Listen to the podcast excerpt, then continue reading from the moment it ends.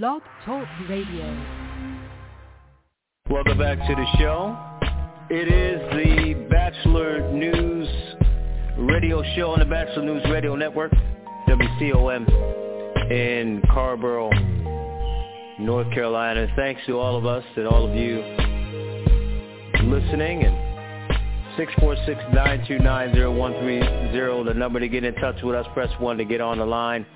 Questions, comments. The chat room is open and so is Facebook Live at Pad Nation. You can hit us up at LA Batchelor or at um, Pad Nation to, to watch and listen live. And of course, uh, on Pad Nation 2 at Twitter, uh, Instagram, ask questions, and uh, we'll be happy to answer those for you. Want to go to my guest. He is the senior pastor at Maximizing Life Family Worship Center in Greensboro, North Carolina. You heard the the uh, promo, uh, the Life Cafe that airs every Saturday, 5 p.m. Eastern Time on our, our website, thebatchelornews.airtime.pro. He is Pastor Omar Rojas. And, and Pastor Rojas, uh, I hope all is well with you. Thank you for joining us, and hope all you and your family and your uh, your church is doing well, sir. Yes, sir. All is well. Everybody's safe and, and doing great. Thank that's thank God for that, sir. I you know I always want to have you on to, to ask you the tough questions,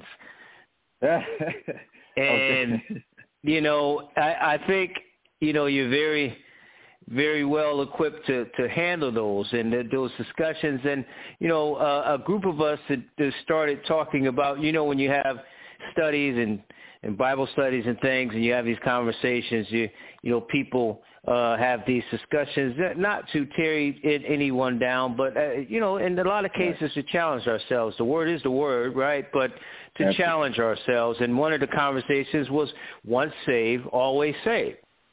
Uh, right. And you know, just in doing the research, you know better than I, sir.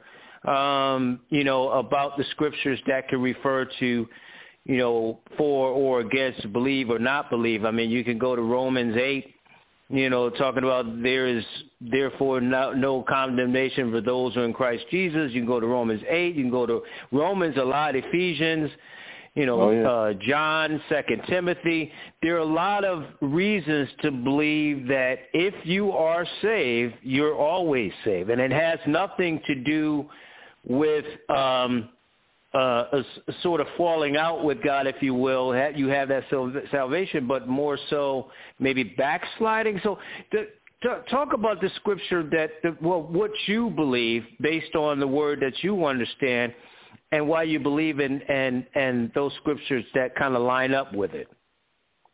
Right. So um, I, I guess I am, uh, I guess maybe part of the new age person, believer. I'm not sure how, how exactly to say that. Um, right. But I, I, I do believe, um, uh, like you know, like the Bible says in Romans, uh, you know, ten and nine. You know, if, if you believe, if you believe and confess, you know, then then you shall be saved. Um, so I, I do believe, I guess, uh, for uh, lack of better terms, once saved, always saved, um, because it is a matter of belief and confession. Um, you know, even John, you know, three sixteen, uh, super familiar passage of scripture, right? But you know, it, it right. talks about you know, if we believe, and then we shall not perish. Um, so there's, uh, as you were saying, there's probably uh, not literally, but there's a, a million scriptures that you know would would uh, talk about you know the the belief in having eternal life. Um, and so, you know, I, I guess to say um, it's more so really uh, wow.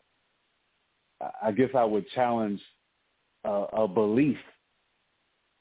Uh, you know, whether you really truly, whether a person would, you know, believe uh, truly, um, you know, on him. You know, because I guess the the, the biggest argument uh, would be, you know, well, if I believe, if I confess with my mouth, you know, the Lord Jesus, and I'm saved, uh, Romans 10 and 9, then, you know, then I can just, you know, live whatever life, and because I confess, you know, and and and I, I believe and that I'm saved. Well, you know, that's you know, that sounds right, you know. But when like like you know, good old cliche, you know, when you know better, you do better. You right. Know, so when you really do believe, then then then you do things differently. You don't continue to do the same things when you really believe something. So so just to be clear, you you, you believe once saved, always saved, but but not practicing, not trying to, not um, uh, continuing to to deliberately live in sin. Is that what you're saying, or right. am I getting right. it wrong? Okay, right. Yeah, I know I was jumping around okay. a bit. no, that's fine. That's fine. Um, it's just I wanted to make sure I was clear on what you're saying because you know one of the one of the, the issues that uh, non-believers have, uh, a pastor, it seems, is that they would say, they would say, and even some scholars that research say that sometimes that the Bible can be can seem sort of contradictory. I mean, for mm-hmm. all the scriptures that that refer to once save, always save, in that belief, you know, what about the passages that seem to refer to a person losing salvation? Uh, uh, I mean, First Corinthians three twelve and Hebrews say refers to the potential loss, you know, in believers in the the afterlife. I mean, thirteen I think says if I, if I could pull it up, said he himself will be saved, but only as through fire.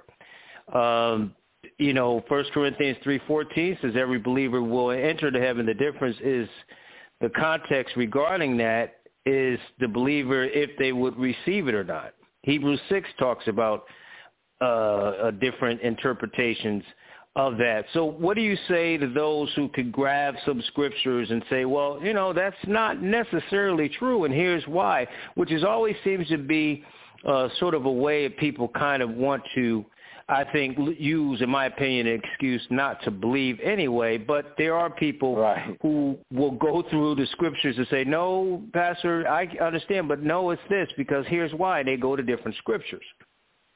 Right. And, and, and, uh, you know, we can, we can, I literally could jump on the other side of the fence and, and, um, argue against myself. you know what I mean? Wow. Um, you know, at, at at the end of the day, you know, it's it's it's really about our, our personal conviction, you know, our our personal relationship with God. Um, I, I think you know, in the church, outside of the church, we, um, you know, we we we we debate and argue about about you know things where it just causes this big, great, you know, separation and uh, you know, we have to be really, really mindful of that. Um, but I, again, could, uh, you know, hate to use this word, but I could counter those scriptures with, with scriptures as well. Um, you know, with, you know, scriptures that will, will say, well, hey, you know, well, if you, uh, again, there's, there's a whole lot in Romans. You're saying, you know, you've given some in Romans 3 and we got, like you said, Romans 8. Therefore, now there's, you know, no condemnation in sin which my personal uh, uh, way of saying that is I did it, but I didn't do it. Um, uh, you mm. know, again, Romans 10, Romans 10 and 8. Um, but then Paul, you know, talks about these, um, like in Romans 5, where he talks about how, you know, sin increases, but grace increases even the more. Uh, but then in, in Romans six and six and one, because it's like, okay, well, he says sin increases, but grace will increase. So that means I can do what I want, and then God's grace is, you know, as as as Paul would say, you know, his his grace is sufficient. It'll it'll, it'll cover sin. Absolutely, you know, um, you know, but uh, you know, like Romans six and one, um, yeah, I, I, I'm just looking at it. It says, "What shall we say right. to all this?" You know, should we continue in sin and practice sin as a habit so that God's gift of grace may increase and overflow? Verse 2, certainly not. How can we? The very ones who died to sin continue to live it, uh, live in it any longer? Or are we ignorant of the fact that all of us have been baptized in, in uh, Christ Jesus, were baptized into his death? we have therefore been buried with him through baptism into death, so that Jesus, Jesus as Christ was raised from the dead through the glory and power of the Father. Uh, we too might walk habitually in newness of life. Um, you know, again, when when I when I confess and I believe, then I'm moving away from I am moving away essentially from that intentional stuff. You know, when I'm just, you know, I'm just intentionally going. I'm just going. You know what? I believe Jesus is. You know, He's my Lord and Savior. He got up on the third day. You know, so on and so forth. Um, you know, we confess that with our mouth, and and I believe it, but I'm going to intentionally continue to live my life within. Again, as I said in the beginning, I have to challenge my belief because when I believe it, I don't want to do anything that will, uh, you know, make his work on the cross in vain, if that makes sense. Absolutely, and I, I guess too, uh, uh, Pastor. Again, I, I leave all the the uh, the, the biblical and uh, the pastoral stuff to you, but it almost sounds like you're saying once saved, always saved. For some, is a crutch because if they feel that, then and some right, they think because they're mm-hmm. saved, then it almost gives them license in their mind. Right. That it's okay to sin, or if I said, well, you know, I'm saved anyway, so it's okay. And no, it's not. You know, because uh, at the end of the day, as I was just saying, you know, we're, we're making his work on, on on the cross, you know, almost in vain. You know, um, right? You know, it's like, excuse me, with any relationship, um, you know, with you know, with a loved one, we we're doing our very best to make sure that we're not, you know, violating, you know, you know, say a husband and wife or whatever. Just putting that you know type of relationship relationship out there. Um, you know, we're doing our very best to make sure that we're not violating that relationship.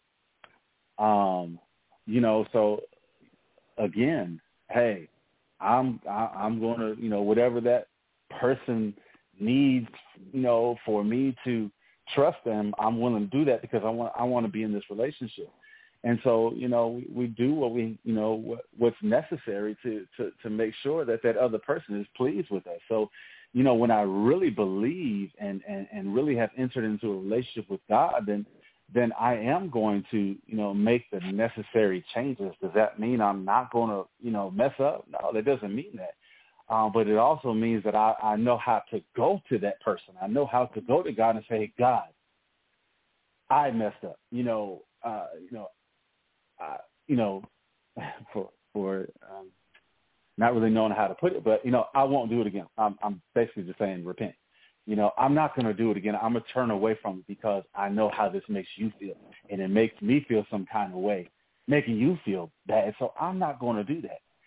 You know, so again, because like the Bible says, all have sinned and fallen short. You know, but I'm acknowledging and say, hey God, I messed up. I'm not going to do this again. You forgive me. Mm. I won't do this.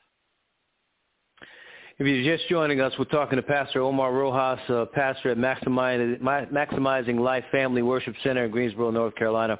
Uh, also the host uh, or the, the broadcast, the Life Cafe broadcast that airs on our website, our, our uh, network, uh, thebatchelornews.airtime.pro on Saturdays at 5 p.m. Eastern. A very, very good uh, program you, you do need to check out. Pastor Rojas, two, two things – um, Isn't if if once save always save uh, is is salvation? I'm gonna get back to that in a second. Um, mm-hmm. But people, I mean, like you said, we all fall short. So we're, we're sinners, you know, by birth, but saved by grace. But right. if if they do deliberately sin, then are they really saved? Because again, I don't know. You know better than I. Uh, and I don't want to feel like people think I'm preaching or anything, but from what my understanding is, is that if you know you're convicted, and that conviction is supposed to be the Holy Spirit. So if you're convicted, you still right. sin. Are you really are you really saved? Right. Uh, well, yeah. It, you know, it's it's where the whole intention comes. You know what I mean? Um, am, am I just intentionally doing it? you know, and and that kind of goes back to that, you know, Romans uh, it's eight and one. You said, and of course, I, I kind of gave my own uh, interpretation of it. I did it, but I didn't do it. You know, right. um, you know that's where that comes in. Where you know, I messed up, but I'm not going to let that keep me. I'm a, I'm gonna keep you know pushing forward. God, right, forgive me. I'm you know asking for your forgiveness, and I believe His grace, you know, is is sufficient to cover what it is. But now when I continue to, you know, when I'm intentionally, okay, I just keep doing this, then, then, well, now I got a question whether you, you know, you know, do I really love God or do I really believe? Because I keep doing, you know, the, the same thing over and over again. So, you know, again, the question is, is, you know, where's my intent? You know, where where really is my belief? Is struggle part of that though? It, I mean, it, you know, if there's someone has an addiction, whatever the addiction is, or you know they're trying to do right, but they just they just can't get right. to where they need to be with, and they, that same issue or problem seems to keep does that is that sort of like using my terms is that sort of points for good towards God? Like I'm trying Lord I'm trying that kind of thing. Right but but and and I don't want to sound like uh super insensitive but you know how how are we trying? You know? Right. Um are are we really going through the the, the process of trying? Um you know, because uh, part of trying means, you know what, I'm, uh, you know, especially with struggle because I, you know, I've struggled with things and and even struggle with things now. Um, but you know, am, am I purposely, you know, on purpose trying to do better? Like, am I eliminating all of these things that I can't, that I have to out of my life so that I'm really putting forth a, a valiant, a valiant effort, you know, because when I'm putting forth that valiant effort, that's when, you know, again, I believe, you know, that, that that's when his grace comes to, to, to, to really help us because we put forth that, that effort. You know, it's like Paul, you know, when, when it talks about, um, um, where he, you know, he says, I, I besought the Lord three thrice, three times, you know, about this this thorn in my side, this thorn in my flesh. And, you know, right. He talks about it being this messenger of Satan sent to sent to buffet at me, and you know, and and then you know he has this conversation with God, and and and he finds out, well, you know, well when I'm I'm weak, I'm really strong. Why? Because of His grace. So he goes on to say His grace is sufficient. So knowing that in his weak that God's strength is available, he's now saying, okay, when I'm weak, I'm knowing his strength is available. I'm going to tap into it. And his and, and tapping into his, you know, God's grace or his strength is helping me to overcome, you know, this struggle. It's helping me to overcome in that weak moment. Not to say that I might not mm. have that thing to my my mouth or or you know have that thing in my hand. Not saying that it might not hit my hand or you know or, or it's not going to hit my mouth, but I, I I won't follow all the way through. Mm. If you're just joining us, talking with Pastor Omar Rojas here, um, a senior pastor at Maximizing Life Family Worship, and of course the overseer uh, of the Life Cafe broadcast that airs on Saturdays 5 p.m. at the BatchelorNews.airtime.pro uh, broadcast 5 p.m. Eastern Time. Uh, uh, uh, pastor, so when you look at the, the grace and being saved, how can a believer have assurance of salvation? I mean, you know, it seems as though the Bible commands Christians uh, we have to take a look at ourselves and just to ensure, I guess, truly in our faith, right? So, um, and right. do sort of a uh, we're not being self-deceived, thinking that we are. Yeah, Obviously, you you know the confessing with your um, believe confessing with your mouth, believing your heart, and you're saved. But but self uh, um, determination if you are. But even Paul said, "Examine yourselves." Right. So, yeah. so how how do people have assurances with everything that you said of that self salvation? It's like a sort of like a checklist, if you will. right. Uh, listen, I I, I'll you know I'll preach this in a minute. We have to you know take that that that self inventory. We have to you know look at our lives uh, you know circumspectly. Um, you know to to make sure that we are you know to a certain degree you know dotting every I and and, and crossing every T, if you will. Um, but you know how, how do I have the insur- uh, assurance rather um, is it's you know everything is always going to be word based. So I got to go to the word. But again, that all comes with my belief. So you know, you know, there's so many things that well, it's not so many, but there's a few things that that you know impact our you know belief systems. We have uh, you know credible others, people we trust. Uh, you know, repetitious information, um, and and even experiences. Um, so these are the things that that shape and mold our you know our belief system. And so, uh, you know, if, if we're really going to, uh, you know, again, shape and mold it, well, then I need to, you know, as we said, credible others, I need to get around people that, you know, that, that believe like I believe, you know, right. uh, to, to help fortify my belief, uh, you know, you know, repetitious information. So I'm going to get into the word, you know, and, and, and look at scriptures, you know, repeatedly, like John 3.16, um, you know, like, uh, you know, First John five thirteen. I'm just kind of throwing these out here. Uh, sure. Romans five twenty, uh, Jude one twenty four, where he says he's able to keep us from stumbling, from falling. Uh, uh, John 10, uh, 10 uh, verse 28, where he talks about no one can snatch us out of God's hand. Um, Philippians 1 and 6, he who begun a good work in us will complete it to the day of salvation. Um, you know, and and we could continue to go on, but we have to, uh, you know,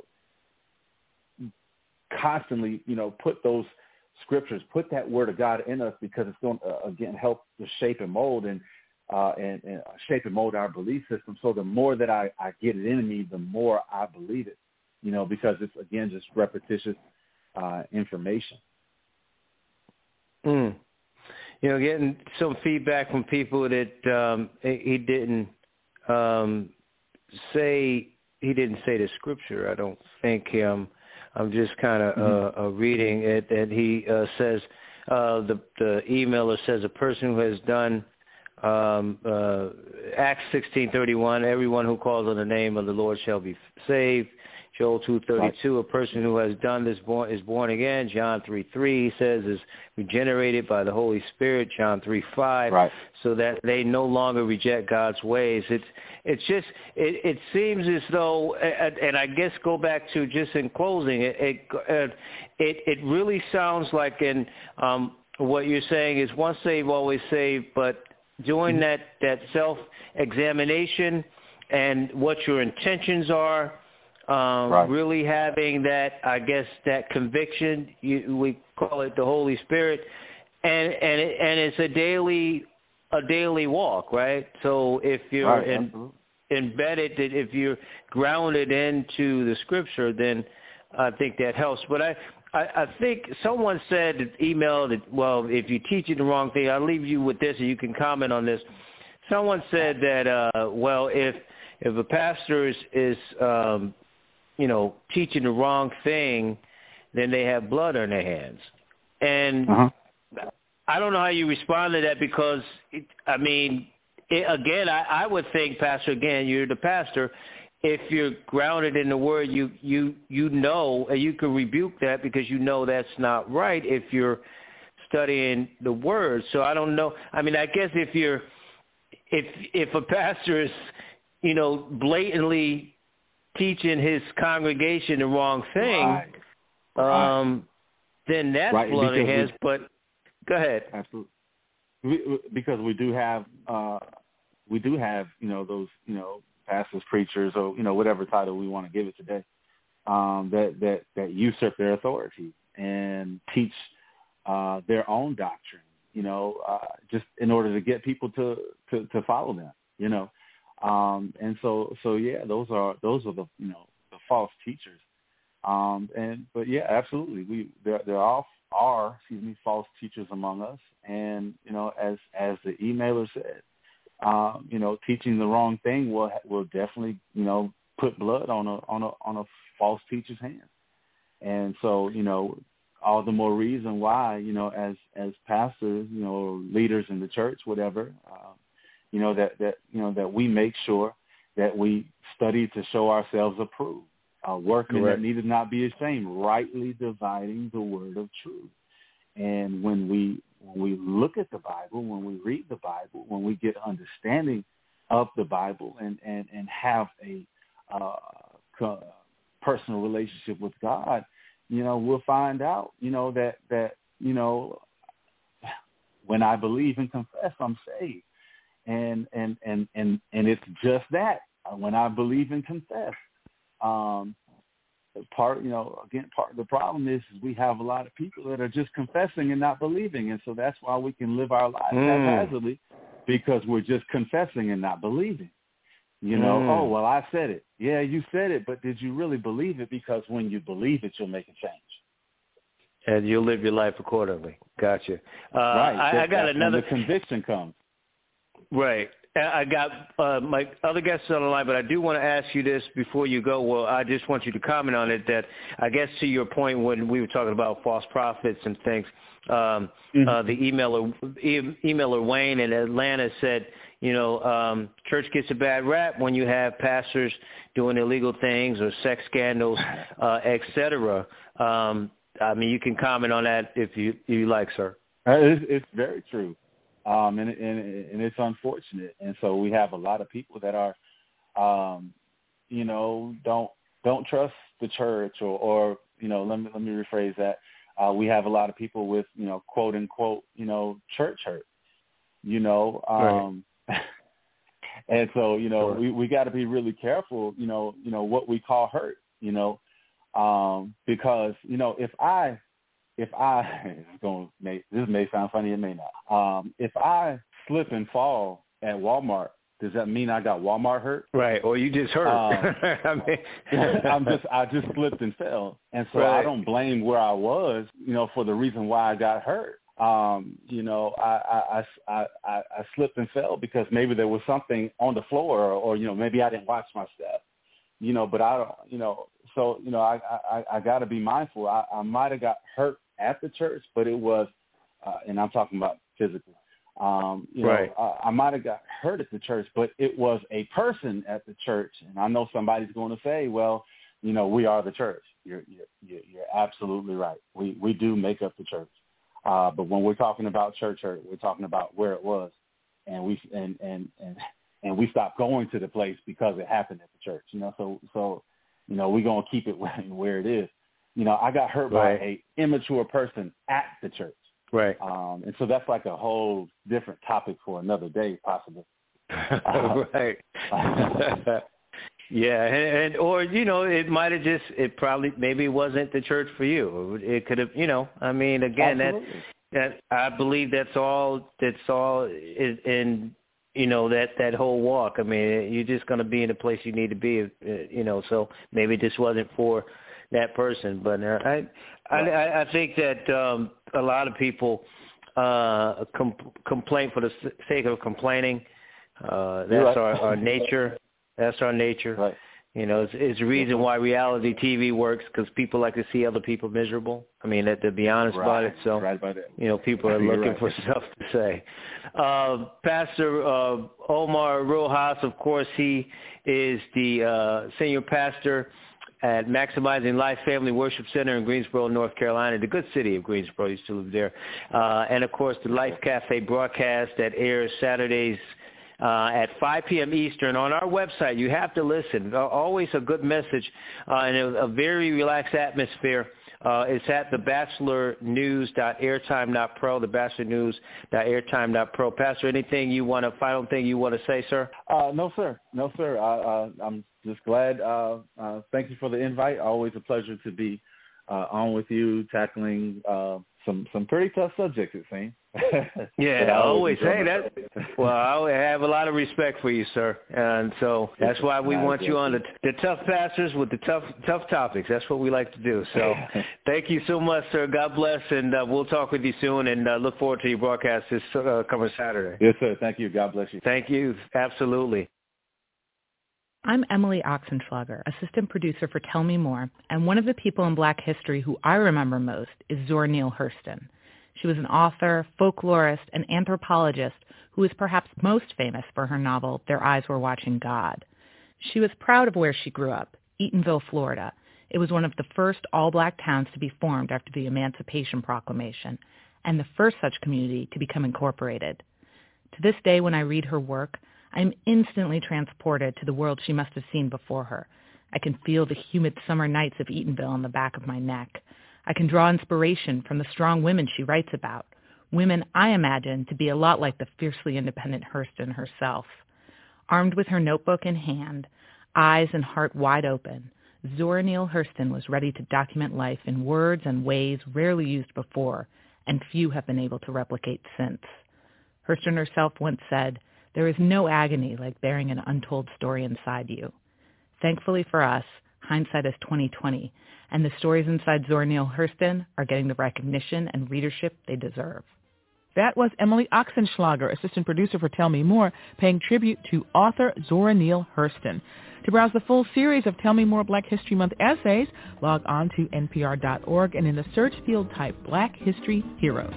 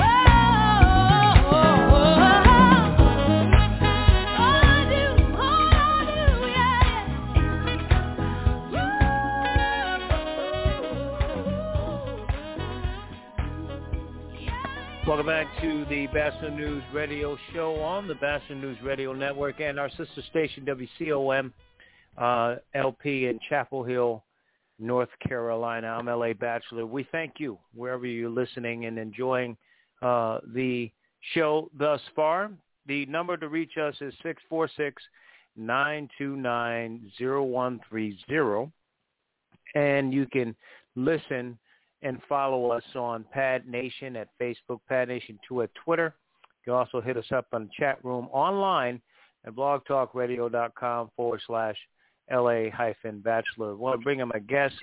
Uh, he is a former NFL player with the Cincinnati Bengals and the Atlanta Falcons. Also, he's the founder of the Pro Start Academy. It's an acad- uh, academic and athletic enhancement program designed to develop the athletic – academic and life skills of students between the ages of 12 and 17. He is Gary Burley. And Mr. Burley, it's a pleasure to have you on the Batchelor News radio show for the first time, sir. I hope all is well with you. All is well, and thank you very much for having me.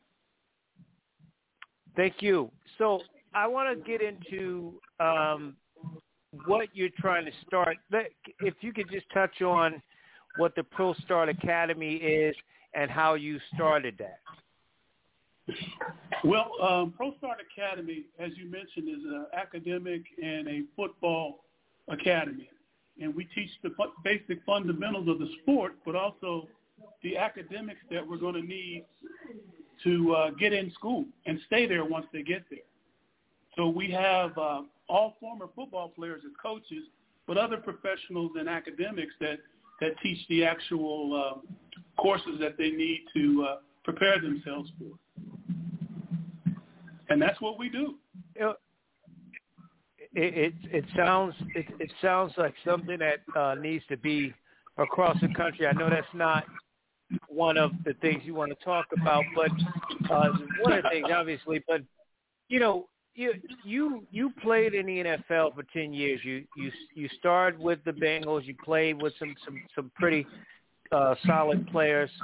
Um, you went to the University of Pittsburgh, but you didn't go to an HBCU. And one of the things you're trying to do now to help HBCUs is this traveling exhibit um, sort of uh, museum, if you will, or historic exhibit um, to talk about the history of the first African Americans in the National Football League, which I think was 1946. Why this? Was it something that you thought about after you let you graduated from a PWI and you didn't go to an HBCU? How did you? How did this all come about? Well, um, when I was a senior in high school, I have to go all the way back there. I met Jack Hicks, I mean John Hicks and Jack Tatum at a function at Ohio State. And after I beat them in a foot race, they asked me where I was going to college. And I told them Westinghouse. I told them Westinghouse. And uh, they said, where's Westinghouse? And I told them it was an appliance manufacturer because my dad told me if I didn't go to college, I was going to work. So after they got through laughing, they said, no, you're going to college, and we're going to help you get there. So they trained me uh, as far as football fundamentals and, and that, and introduced me to their professors. And the next thing you know, I'm going to college. So I had a bunch of mentors that helped me get from high school to college to the pros. And I always said that one day I'm going to do the same thing for kids. And that's how Pro Start was born. Uh, in 2007, we started Pro Start, and it's been rolling ever since.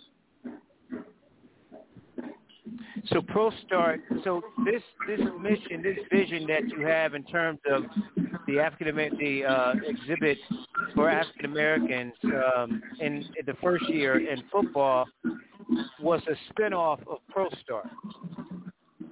Well, no, actually, um, the idea came from a former Steeler, uh, Dave Smith. And Dave introduced me to the project, and we were going to work together and, and put it together. Well, I got sick, and uh, had to have a kidney transplant, cancer, whole nine yards. And I had to put it on hold, and I'm just now getting back. But what we've done is we started a scholarship, and five student athletes will get a scholarship and hopefully an internship from some of our corporate sponsors. Now, the proceeds from our celebrity golf tournament will go towards that scholarship. So we had to figure out some ways to keep funding that scholarship. So I thought since the uh, commissioner uh, of the NFL already knew about the idea, maybe we could revitalize and start doing a traveling, put together a traveling exhibit that could go to each um, HBCU and they could make money off of it. So those are some of the things that we want to do uh, for HBCUs. And, and, and so to be clear, you know, the, you want to you want to take this exhibit on the road, educate people, raise funds through this exhibit to help all HBCUs that that exist all across oh, the yeah. country. Well, we no, we want to as many that want to be involved with us. You know, everybody's not going to want to do it, but the ones that do will have an opportunity to participate in the uh, proceeds.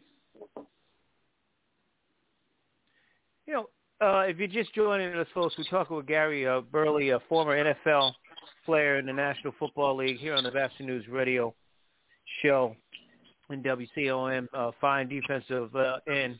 Uh, I, I teased him off air. He should have went to Pittsburgh, but he, he I know he knew Dwight White and L.C. Greenwood and Mean Joe, and I guess there wasn't a lot of room, so he went to Cincinnati and had a had a had a solid ten year career.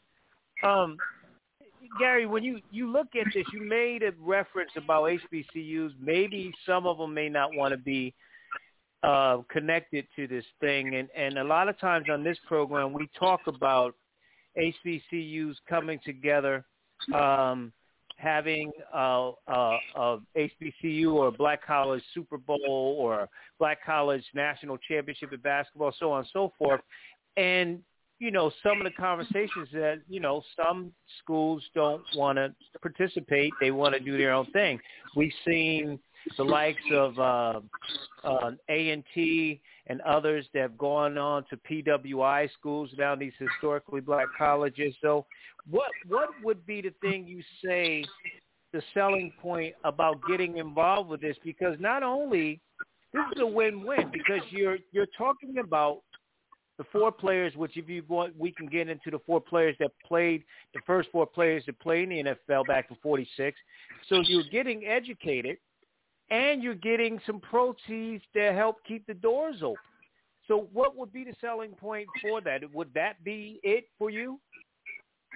Well, as I mentioned to you earlier, my wife is the president of an HBCU, and I, I can see the inequities uh, as far as sports go um, for their student athletes and, and their facilities. And I tried to figure out a way that I could make a win-win situation for both parties, the cities and uh, the HBCUs.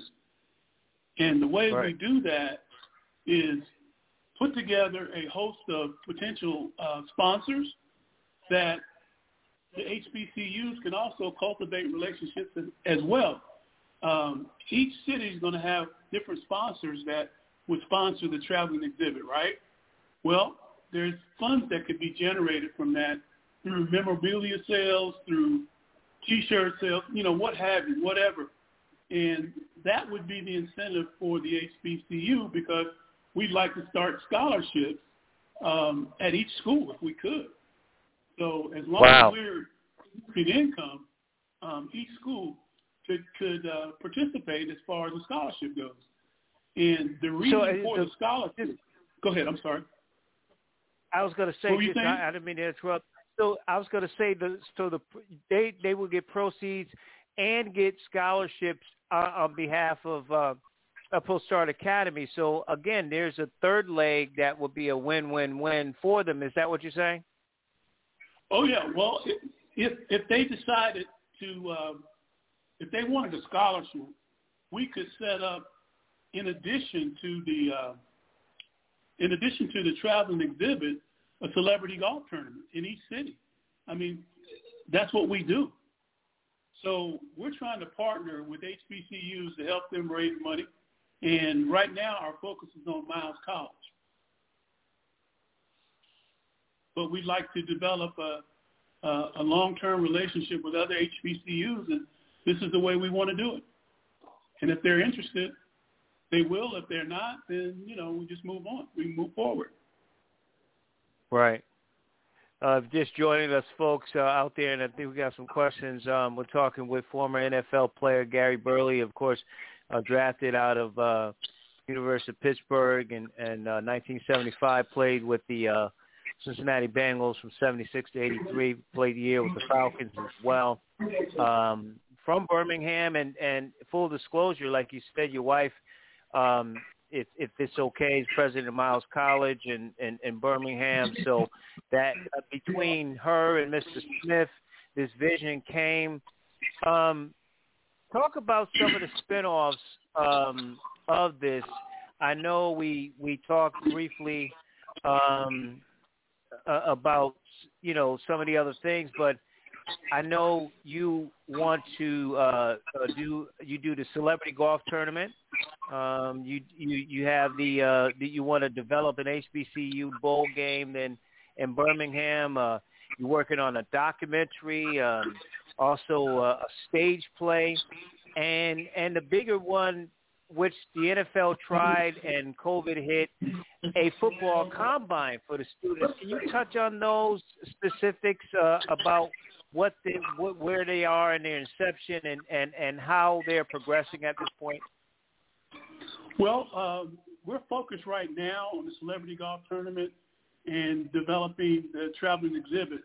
Uh, those other spinoffs are things that have been discussed, and uh, we're in the process now of developing uh, the scripts and, and the uh, um, writing. My coach, my high school football coach, was the uh, top sports writer for the Chicago Tribune for 30 years. And he has an organization that he works with that does documentaries. And when I told him about this traveling exhibit, he asked me, well, what about doing a documentary on it? I said, you know, anything that we can do to tell this story that, to my knowledge, has never been told fully, like the history of the first African Americans in the National Football League, anything that would help that, get that word out, then that's what I'm interested in doing. So we're right. in. Uh, Go ahead. We're in discussions with uh, the uh, uh, Red Mountain Theater here in uh, in Birmingham to to do a stage play. So right now, you know, those are the things that we're working on, and it's just going to take some time. Can you talk about those four players? I mean, uh, not only this this what you're trying to do is in the climate of a lot of people trying to help HBCUs. The uh, it, we've seen actors that are putting on uh, basketball exhibitions to, to highlight HBCU players. We've seen what Deion Sanders is trying to do. Um, Master P wants to buy an HBCU, so this is the climate for it. But I, I want I want you to talk about the actual exhibit those four players and what would be involved with it? Well, uh, I tell you, it, it'll be a, and I'll send you the outline. I mean the uh, the image of what the exhibit would look like. But it'll be uh, interactive. It'll be uh, photo, game film. Can you hold on for just a second? I'm at an HBCU scrimmage game right now, and the band just oh, started. Oh wow! and the band just started. Live radio. Uh, it's uh, oh, yeah. he, he he's at the at at one of the uh, games there, uh, folks. We're gonna give him a second. Just give him a second there.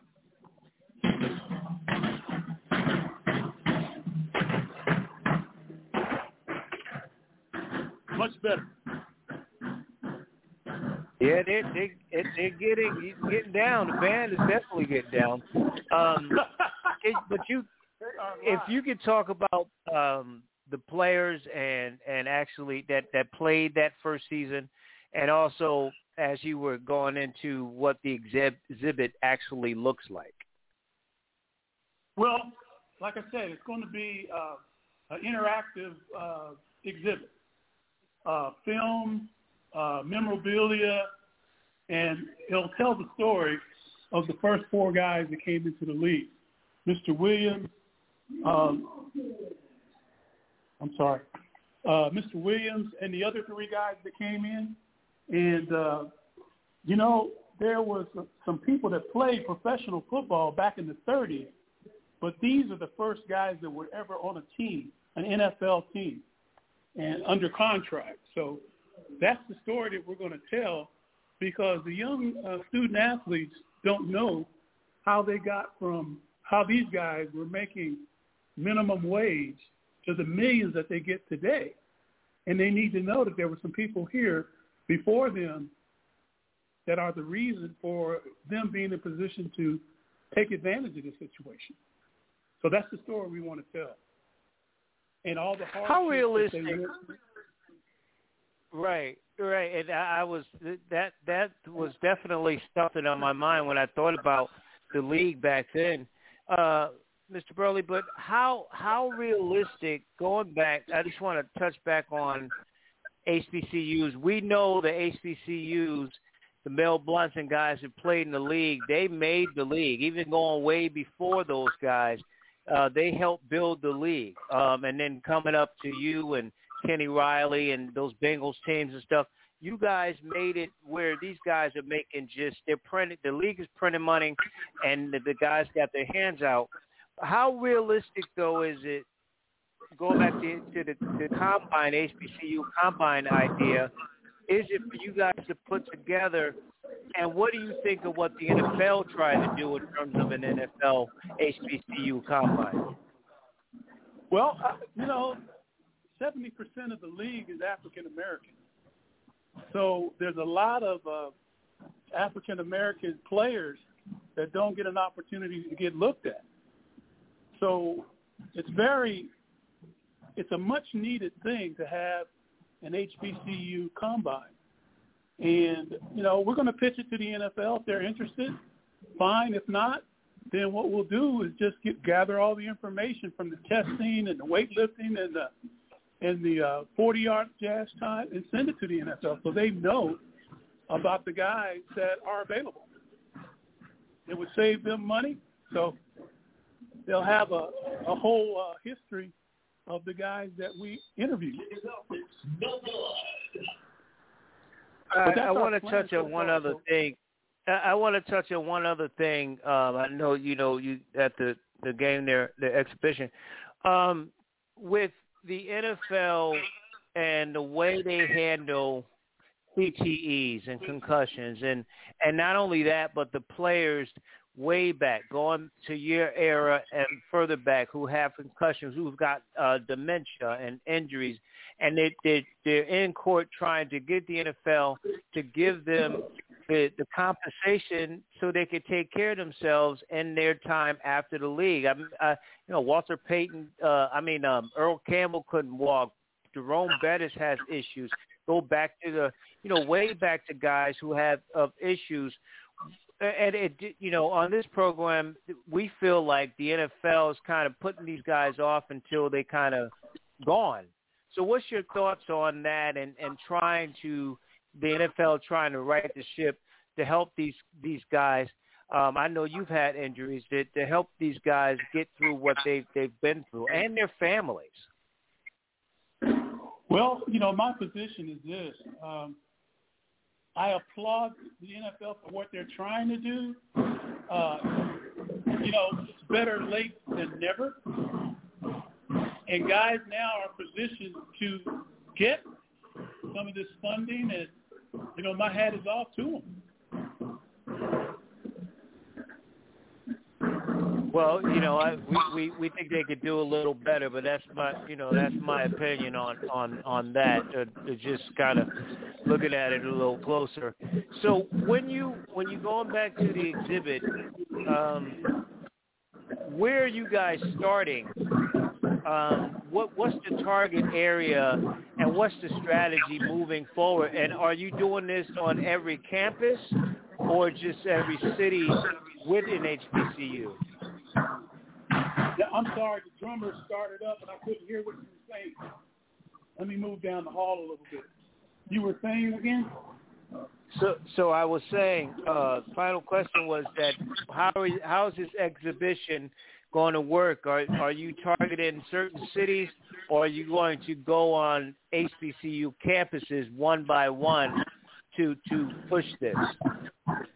Well, we're going to pitch uh, HBCUs, but we partnered with the Alabama Sports Hall of Fame here in Birmingham, and the relationship that we've developed with them is that they will also reach out to other museums, and hopefully those museums will be in the cities where HBCUs are. And if we can't do it on campus, a traveling exhibit. So if we can't do it on campus, um, we can do it at their stadium. We can do it. It's pretty much anywhere because we'll have a traveling. I mean, a uh, a mobile unit to take the the uh, the exhibit through. But most HBCUs, I would think, if they're like Miles, they have uh, locations where uh, we can do this. Hopefully, it's in a museum. That way, uh, the traffic that comes from the museum uh, will come through for for our exhibit. Well, that that's certainly an aspiration, and I I, I I'm definitely excited about the idea. But people who want to get involved, if if they can get involved with this, sir, how can they reach out to you? What what information can we give them to reach you? Well, they have to look at our website. We're updating the, the website, and it'll have all this information on it. And that's the best way right now to get in touch with me, and we'll make it happen. Whatever questions they have, we can answer them, and whatever support we can yeah, get. I know the the Pro Start Academy has a Facebook page. Yes, right. and you page. have the Facebook page too. Yes, and uh, they are working on our website to put it back up. It's down now, but it'll be back up shortly. We're just having some um, uh, additions put to put uh, added to it. But I tell well, you, listen, I we really, appreciate you. Well, I appreciate you having me on the show, man. This is this is great. This is the first interview we've done on the uh, on the exhibit and uh, ProStart. But uh, I really appreciate you, and if there's anything I could ever do for you, don't hesitate to call. Absolutely, sir. Listen, we we appreciate you. You go and enjoy yourself. Thanks for coming on. I'll be in touch. It won't be the last, uh, but thank you, Mr. Burley. Appreciate you, sir. Thank you. Have a great evening. You too. Gary Burley is a former NFL player, uh, defensive end for the Cincinnati Bengals, also played for the Atlanta Falcons, and um, uh, drafted by the University of Pittsburgh, and also the the uh, founder or originator of the um, implement, implementation of, of, of Pro Talk, I should say Pro Start Academy, uh, it's an academic and athletic enhancement program designed to develop the athletic, the academic, and the life skills of students aged 12 to 17, trying to put together what I think is a very good idea um, historically for HBCU players, an HBCU traveling exhibit, uh, the history of the first African Americans in the National Football League. Uh, we thank him. We thank you for listening. This is the Batchelor News Radio.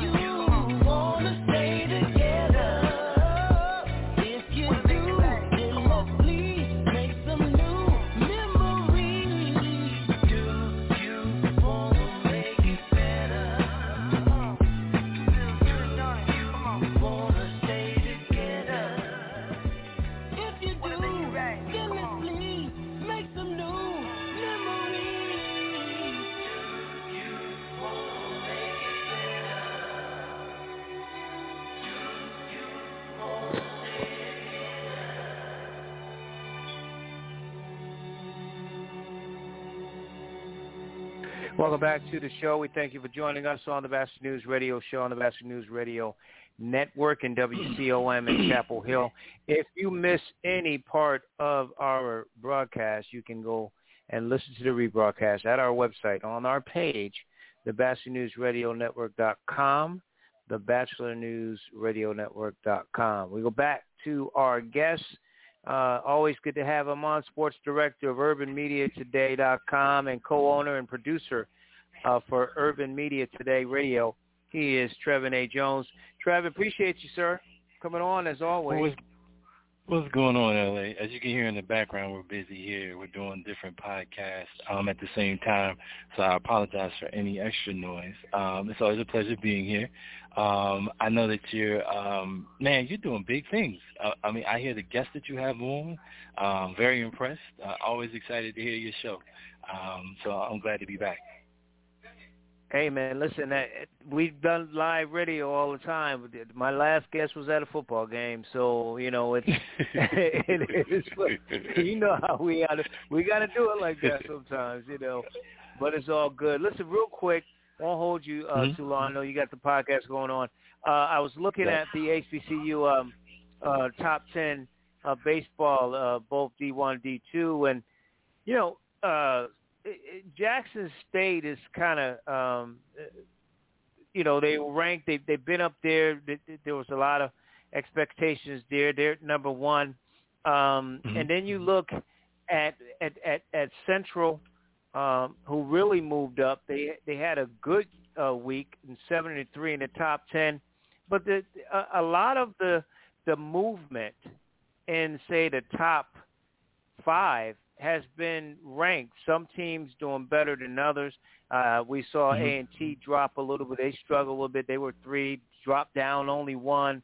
Um, Arkansas State moved up. They probably moved up the most, going from 9 to five, and they've been undefeated this week. But talk about this, the top ten and the D one level, and then and and how these teams are playing because it, it's really the cream is really to me rising to the crop, uh, with the exception of maybe Coppin State, your your your Norfolk State school, um, and Mhm. FAMU. You said you're Norfolk State. I, I like the way you said that. Um, I'm always biased because uh, you know I'm a Spartan, as you said. Um, but I think what I like most about what's going on um, is, is these teams and these coaches. I mean, they pulled it together. Remember, you know, we're playing middle of COVID season, um, so anything can happen at any time. Um, where you know games could be canceled or, or postponed or put off. Um, but you having some interesting games. I think Grambling State and Jackson State had a great game um, and, and a great matchup. And then I, I think Prairie View is doing their thing as well. And I've heard a lot about Southern. Um, and notice I mentioned all SWAC schools. Um, but uh, um, it, it, that, that seems like that's where, because you know, like Florida A&M, I know they have have a, a good history, and then Cookman usually has a good history with baseball as well and of course Norfolk State. But it seems like the strength, LA, to be honest with you, in my opinion, is out west, like in the SWAC, because it seems like those guys are, are just they're just playing, um, and and Right. it, it looks like they put their foot on the gas and they keep going. Yeah, I mean, you look at uh, it's about uh, seven teams in the uh, top ten uh, in Mhm. from the SWAC in there. Mhm. Uh, we didn't even mention Alabama State, who was they man they had a rough week. They were at number one. Uh, I know we get a vote, and I, I had them up there high, and they had a rough week, and they dropped down to seven, but they are in in the top ten. But they they lost eight of their their last nine games, so it's interesting to see. And then just you mentioned uh, of FAMU, you know, with Mhm. their history, um, Mhm. they got off to a decent start, but boy, they've been struggling though. I mean, they they they're Yeah. still in the top ten, but they they have haven't won a game in quite some time. Uh, what what's been the the issue there? I, I know COVID plays a part in it, but I'm sure their coach is not going to say COVID. You know, if everybody's going through COVID, it's really not an excuse for losing at this point. Right, and then also you have to take into consideration um, that when you're rebuilding, they could be rebuilding, uh, rebounding, um, like restocking. I think the most recent game they lost was to Mercer. I think like 10-6, if I'm not mistaken. Um, and they just might be going through their bumps and bruises this year. I mean, I think you know what? When I look at a team like FAMU right now, um, to um, they can't get on a win. They can't get a win, um, and I think that being in the midst of a COVID season, if there's an a bright side, it's like okay, at least this season is a season where there's things going on where it's not normal. Um, so I can I can Right. not that a coach would look for an excuse, but I can attribute um, some things to that. Um, but they're still playing though. I mean, they're still giving good competition. Um, nobody's really rolling over them, and everybody knows they have to give them respect once they get on the diamond. Um, so, I mean, I would say when you're playing amidst the COVID season like this, the mere fact that you're getting to play the games, I think the coach has to be relieved. Of course, he wants to win, but I think just the mere fact that you're getting on that field, um, you got to hang your hat on that and say, okay, we're getting the innings in, we're getting the reps in, we're getting the, the playing time in for our young ones. Yeah, that's a great point, and I think uh, HBCU baseball doesn't get the credit for what they've had to do to deal with in the midst of of you got to still play. If they're going to play, you still got to get it in. Um, so I think they should get credit.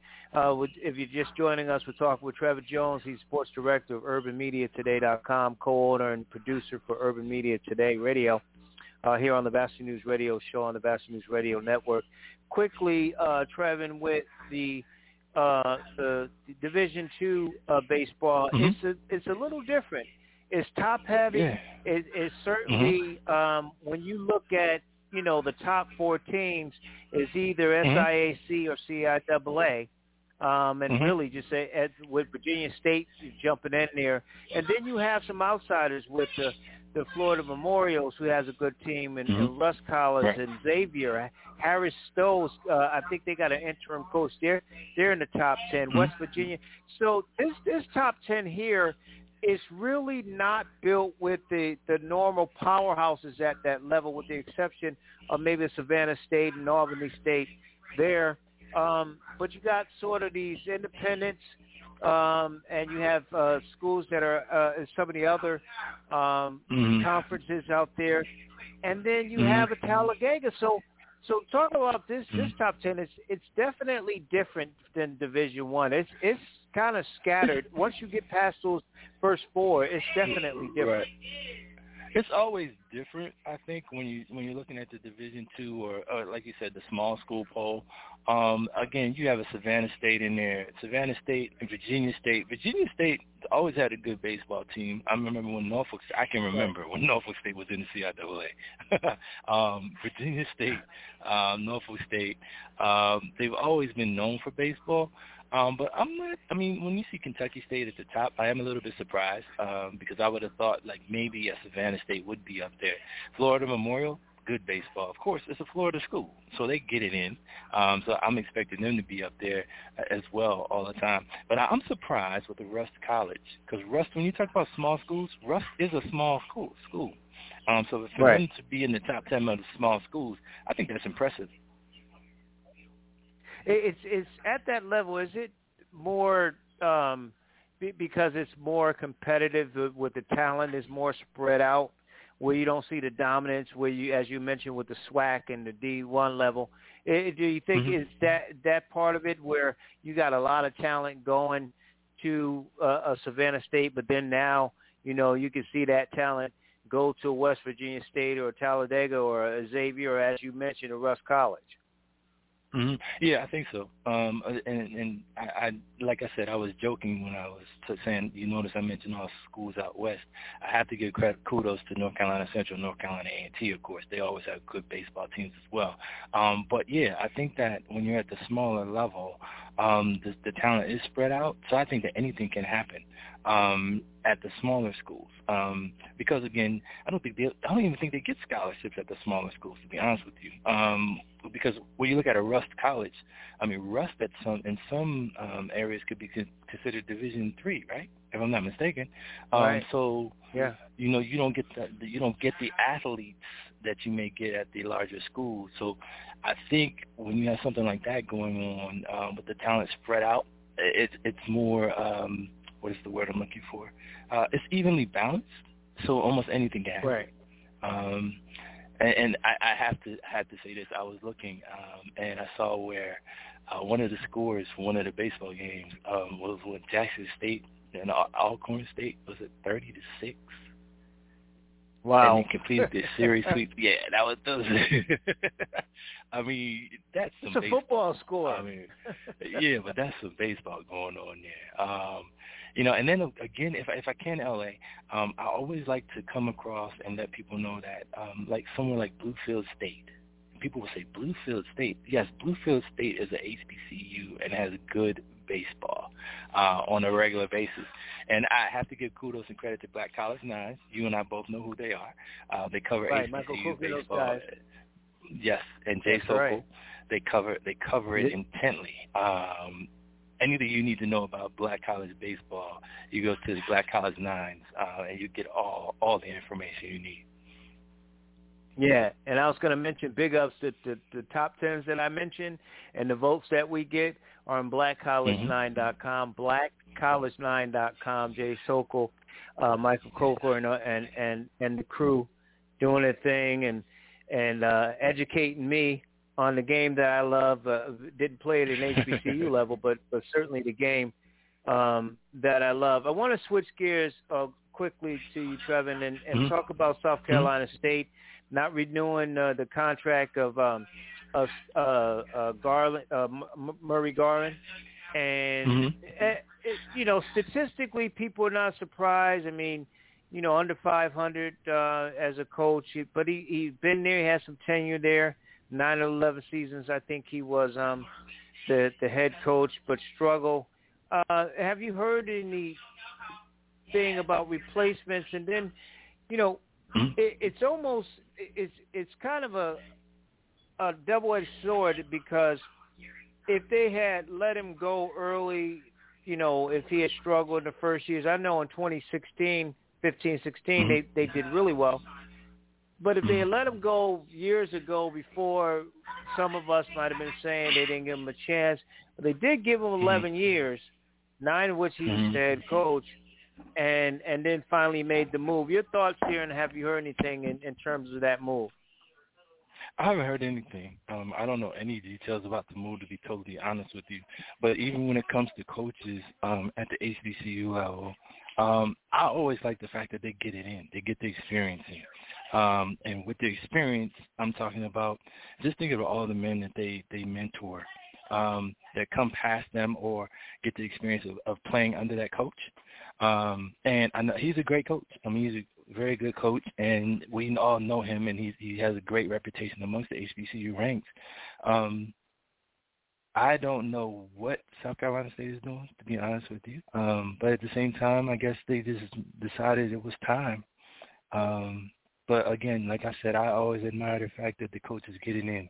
And I always think about, and I don't know if everybody thinks about this, but think about him being the great man that he is and the coach that he is, how he was able to shape and mold his players and get them ready for maybe things outside of baseball if they didn't go to the next level. Right. Um, so I mean, and you, I that's what I like about HBCUs and HBCU experience is you get that that close knit bond, and you get to the coaches take an interest in you to develop you as a as a man or a woman, so that once your playing days are over, whether they be at the college level or at the professional level, you're ready to um, take on the world, so to speak.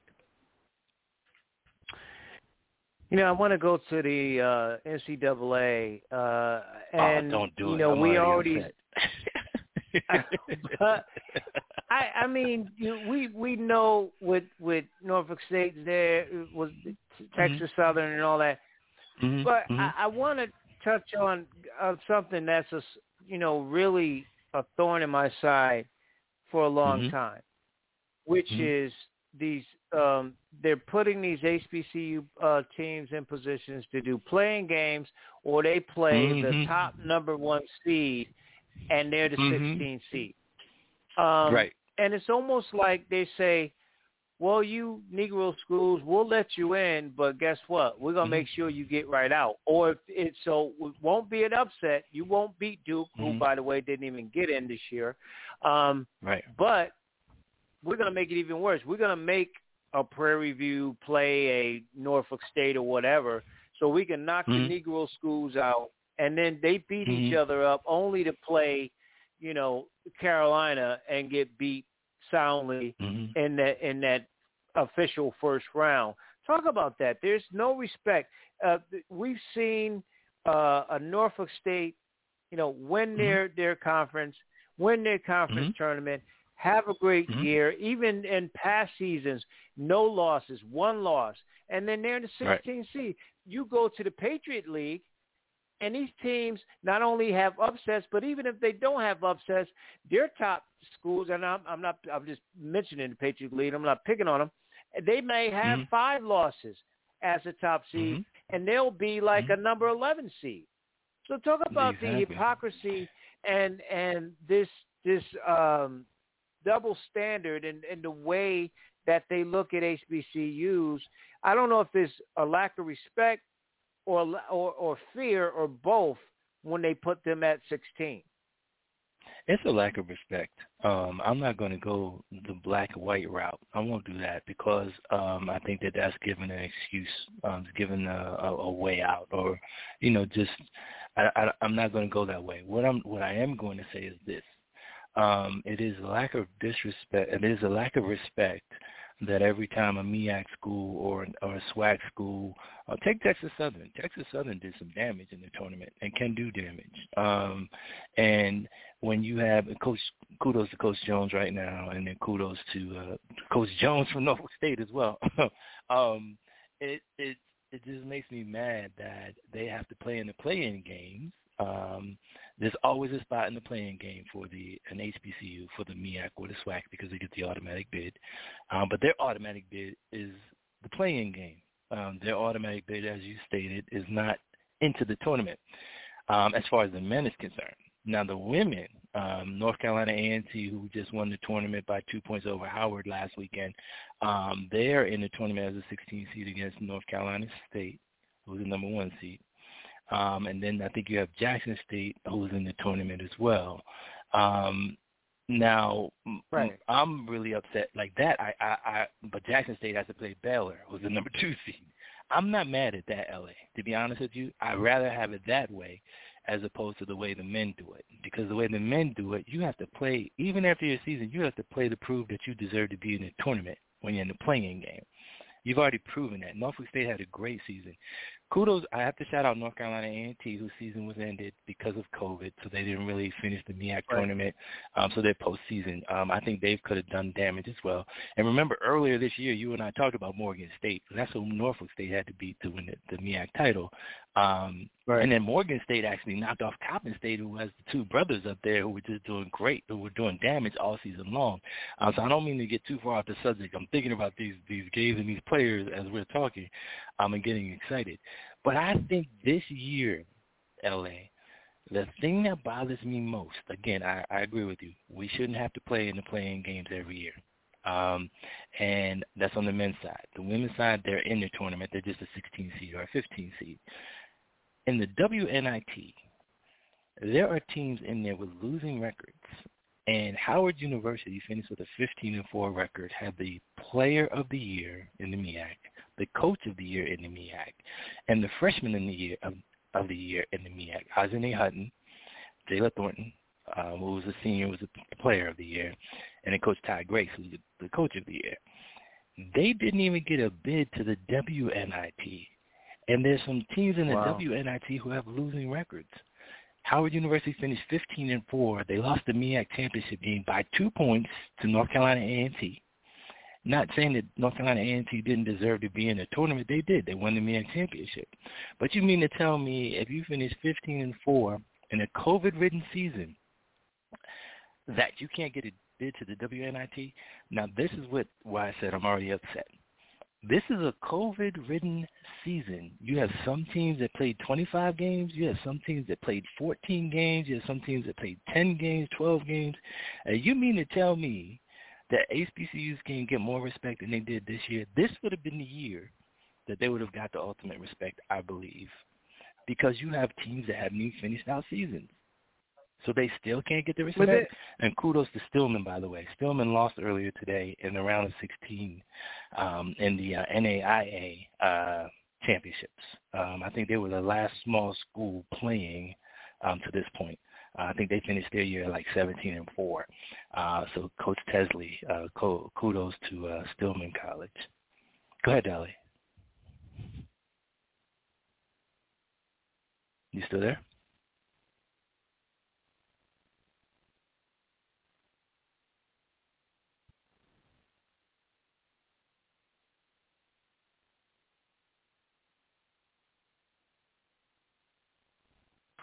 Yeah, and I apologize for that, Trevin.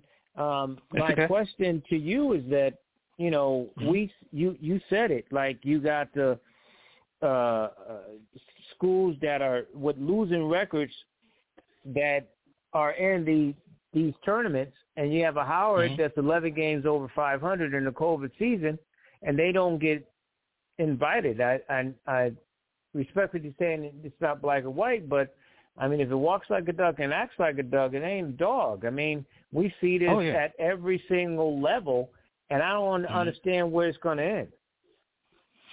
Yeah, I, I think that um, I, as we learn, as as, as mindsets change, um, I'm not on, of course, you you nor I or any other committees that select the teams to be in the tournaments.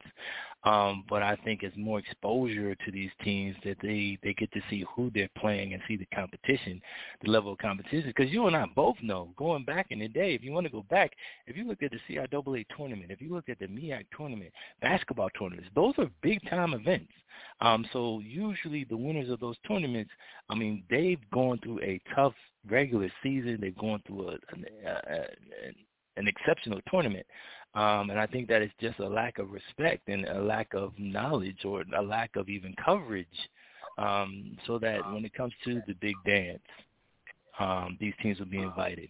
But the the NIT, the WNIT, um, there's no HBCUs in, in the WNIT, none.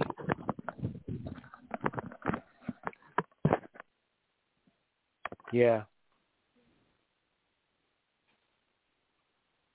So well, that's where that's I, I, I really. yeah, yeah, yeah, and it's been going on. It. Do you think it's any kind of? What would be the solution? I know I got my next guest on the, on the line, but what would be sort of a, a solution to this? Because um, it's to me again, it's a lack of respect, and it goes down racial lines. There's no other conferences um, that have to prove themselves like SWAC, MEAC, SIAC. CIAA, and the independents that play in these other conferences, and then um, you you see the fact that it, w- when you you look at it, and again, I'm not picking on the Patriot League or anything, but they'll take a a, a team with a 12 and 13 uh, record from a PWI, but uh, Howard is 15 and four. Norfolk State mm-hmm. won. Morgan State was good. Jackson State mm-hmm. women won. They look mm-hmm. dominant. Mm-hmm. They're playing, but they mm-hmm. they're playing Baylor. You got you you got A and T women playing against not just the number one, but I believe the number one overall. Overall, in, in the women's right. tournament. North Carolina State. Right, so I mean, it, yeah. it's it's right there. It's right in our face. So what do we do? How do we combat it? What what needs to, to change to to make a change for the respect of, of the HBCUs to, to get at this point? This is coverage, and I think they have to demand it. I think the net rating for Howard University was 61. I'm talking about the women, um, which was better than a lot of teams in that WNIT tournament. That's another reason why I was upset about that, um, them not being, you know, given a, at least an at-large bid or, or, or an invitation uh, to the WNIT. I think to answer your question directly and to keep it brief, exposure. Um, the black medium or uh, all mediums covering the HBCU sports, um, getting it out there so those people on the committees can see these teams and, and not just by looking at the stats. They actually will see the actual players playing.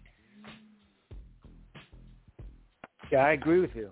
I agree, and and we do have to do a better job in making sure we we get that information um, out there uh, for our players. Uh, we talked about blackcollege9.com. Please do uh, promote uh, urban media and and um, uh, urban media today, and of course uh, urban um, media radio as well, sir. Mm-hmm. Yes, sir. By all means, um, you can check us out at urbanmediatoday.com. Um, listen to the station. It's 24/7 radio station, uh, Urban Media Today Sports as well. Also, check out the HBCU Pro Sports Media Association, uh, which you are very well aware of, LA. Um, that is coming soon, and, and, and, when you see that coming your way, definitely check that out. It's just uh, it's big things about to happen in 2021 for the Black media. Well, I'm I'm so happy to be a part of it. I'm so uh, humbled for you guys to let me be a part of it, and and I'm just uh, I'm just happy to, to, to be in your realm, sir. I appreciate you and respect you. We'll get you on again. I'll talk with you uh, after I'm exasperated on Monday. I'll talk with you then. right. Uh, okay. On the air. Trevin, appreciate you, bro. I appreciate you always. Thank you. It's an honor always to be on your show. Thanks, man. Trevin Jones, of course, he's sports director of UrbanMediaToday.com, co-owner and producer of Urban Media Today Radio right here on the Batchelor News radio show on the Batchelor News Radio Network and WCOM in Chapel Hill, our super, sister station. Stay, stay tuned. and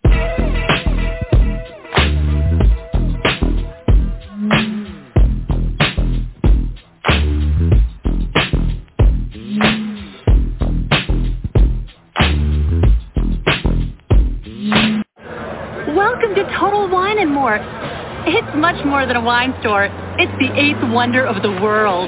When people talk about Total Wine and more, they get a little carried away. We're just a big friendly place run by people with a passion for wine, beer, and spirits. 8,000 different wines, 2,500 different beers, 3,000 spirits, and friendly, helpful experts at every turn. You know what? Maybe we are the eighth wonder of the world. Shop in store or online at TotalWine.com. Blog Talk Radio. Have you seen that new plastic coffee container? Did you know it actually absorbs aroma from the coffee? At Maxwell House, we think the aroma should stay where it belongs, in the coffee, not the container. Our steel can won't absorb our rich coffee aroma, and, unlike plastic, it's a perfect barrier against coffee's worst enemies, moisture and oxygen. So choose Maxwell House with the fresh steel can, and make every day good to the last drop.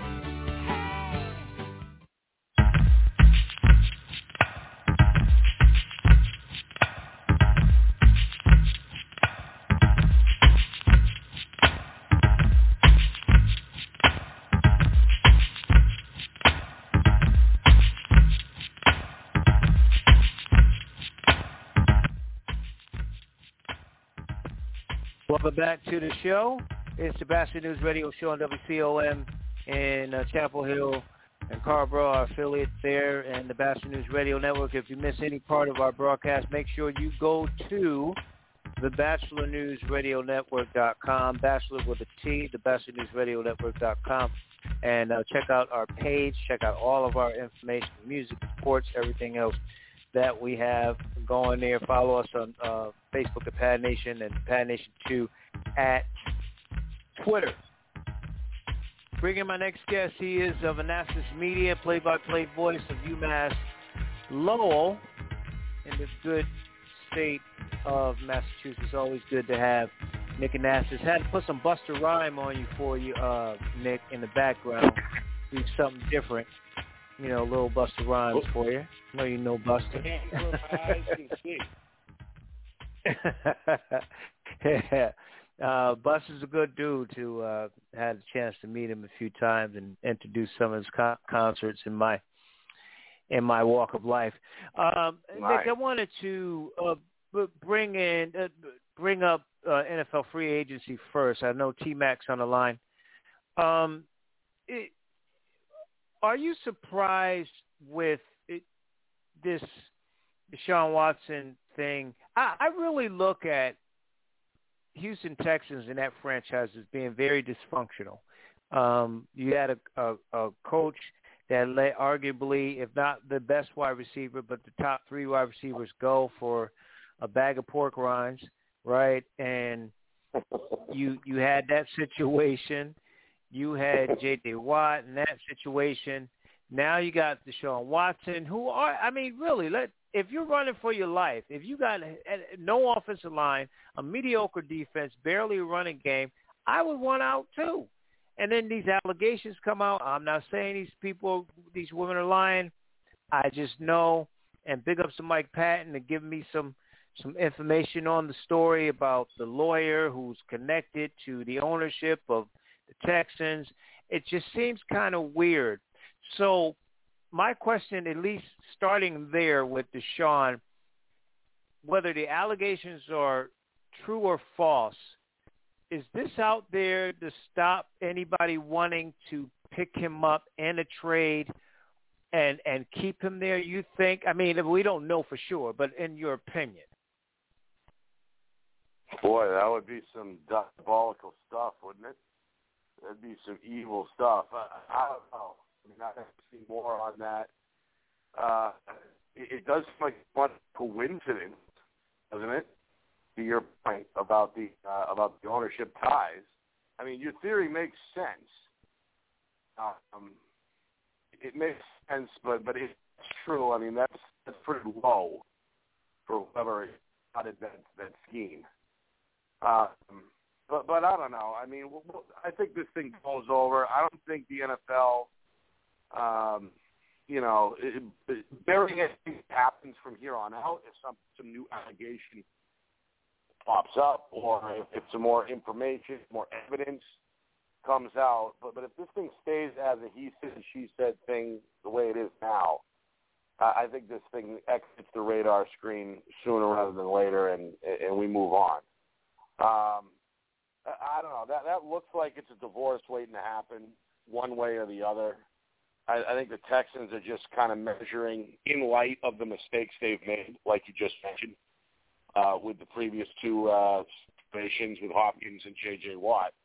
They don't want to get, you know, made fools of again in, in you know, this time with, with him. I think it is a divorce waiting to happen, but but at the same time, Houston's not going to sell him for ten cents on the dollar, so to speak. They're going to want uh, probably too much in return. I mean, what are the reports been? Uh, two or three first rounders. Um, you know, at this stage in the game, I don't think they're going to find a suitor for that kind of an asking price. So your guess is as good as mine about the, you know, the allegations and what's behind it, and you know, frankly, what happens moving forward, I don't know. But it, it's not really a good look for anybody down there, either way, right now. Well, it must be a Houston thing because we saw what happened with James Harden. That was a divorce waiting to happen. That turned out to be kind of messy. Of course, he moved on uh, to Brooklyn. Right. But uh, it, just to stay with J.J. Watt, um, moving on to Arizona, which caught a few people by surprise. We talk about the Bills and all these different teams. Um, goes to Arizona to a, a, a Arizona defense that got a little banged up. They lost some of their key players on defense, um, and you know, a quarterback that has some growing pains, and, and and you know they obviously didn't make the playoffs. What does he do? I know T and I, Tony and I were talking about him. Maybe you know that that that uh, contract he signed is so it's got to be a lot of bonus and incentives in there to stay on the field, something he hasn't done in the last few years. So, what does him going there do for Arizona? I think Arizona is counting on Chandler Jones to be healthy and play 16 games. That was their biggest problem, I think. Jones, his sack numbers were down. He played the first eight games, got hurt at the midway point, and that's coincidentally when the Cardinals began to lose. Uh, even though the sack numbers didn't show up, he was still in there with a lot of pressures and hurries, et cetera. So I think they're counting on Chandler Jones coming back to 2019 form, where he had, I think, 19 sacks and led the league. You throw him on one edge and JJ on the other, that's as good as a healthy one-two punch as there is in the league. So I think from a you know front seven standpoint, a rushing the passer standpoint, that signing probably made a lot of sense to the team, obviously, and, and probably made a lot of sense to JJ as well. But a lot hinges, I think, on not only the uh, the health of JJ Watt, but on the health of Chandler Jones as well. Yeah, and that that's one of the guys that they lost. You're right. I mean, uh, the year before he was he was just tenacious, um, and uh, you know obviously saw him in in New England and and the way he played. Speaking speaking of which, um, you have a Patriots team who had a lot of money in cap space.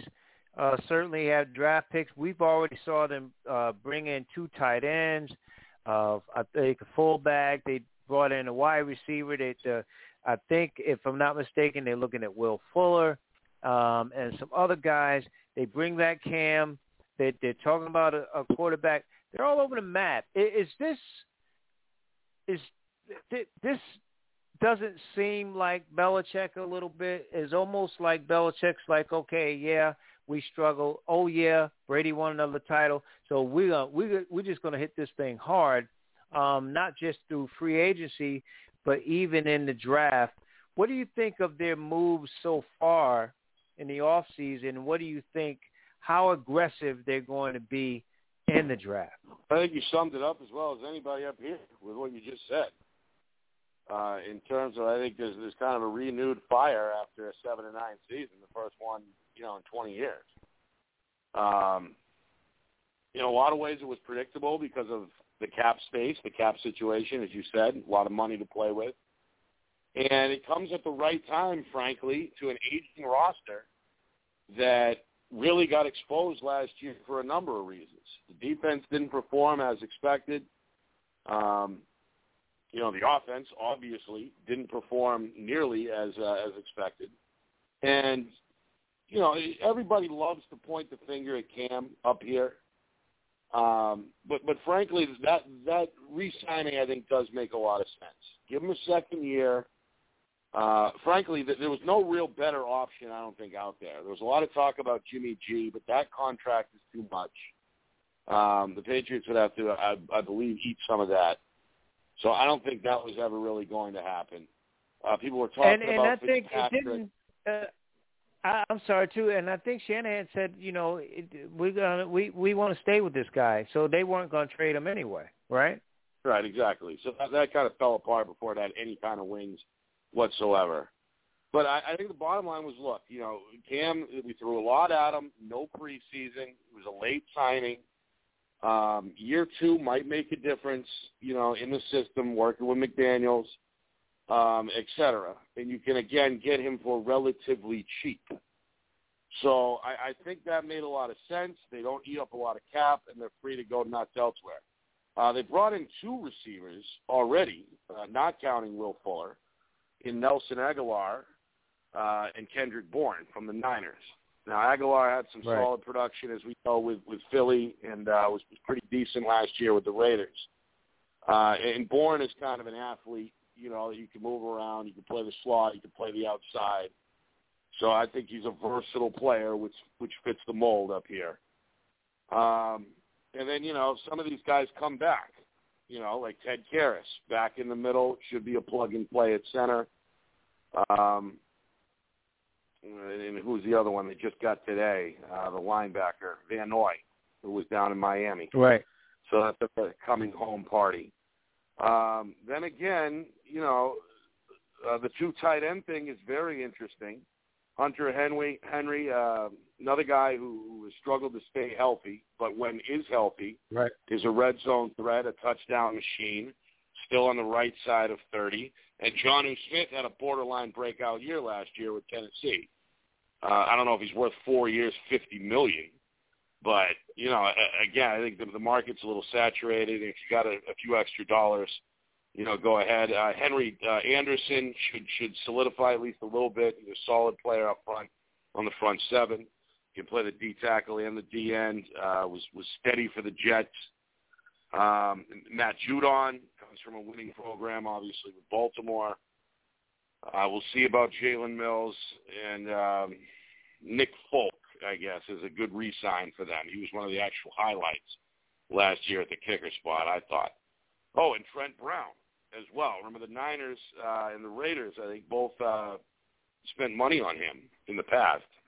Uh, he got his feet wet up here originally. He comes back uh, via trade with the Raiders.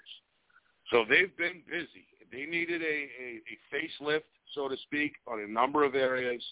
Uh, it seems like they've got it, and then uh, obviously the traditional path uh, to getting better and refueling the machine is the draft, and that's coming up next month. So I think so far Real so quick, good. Yep.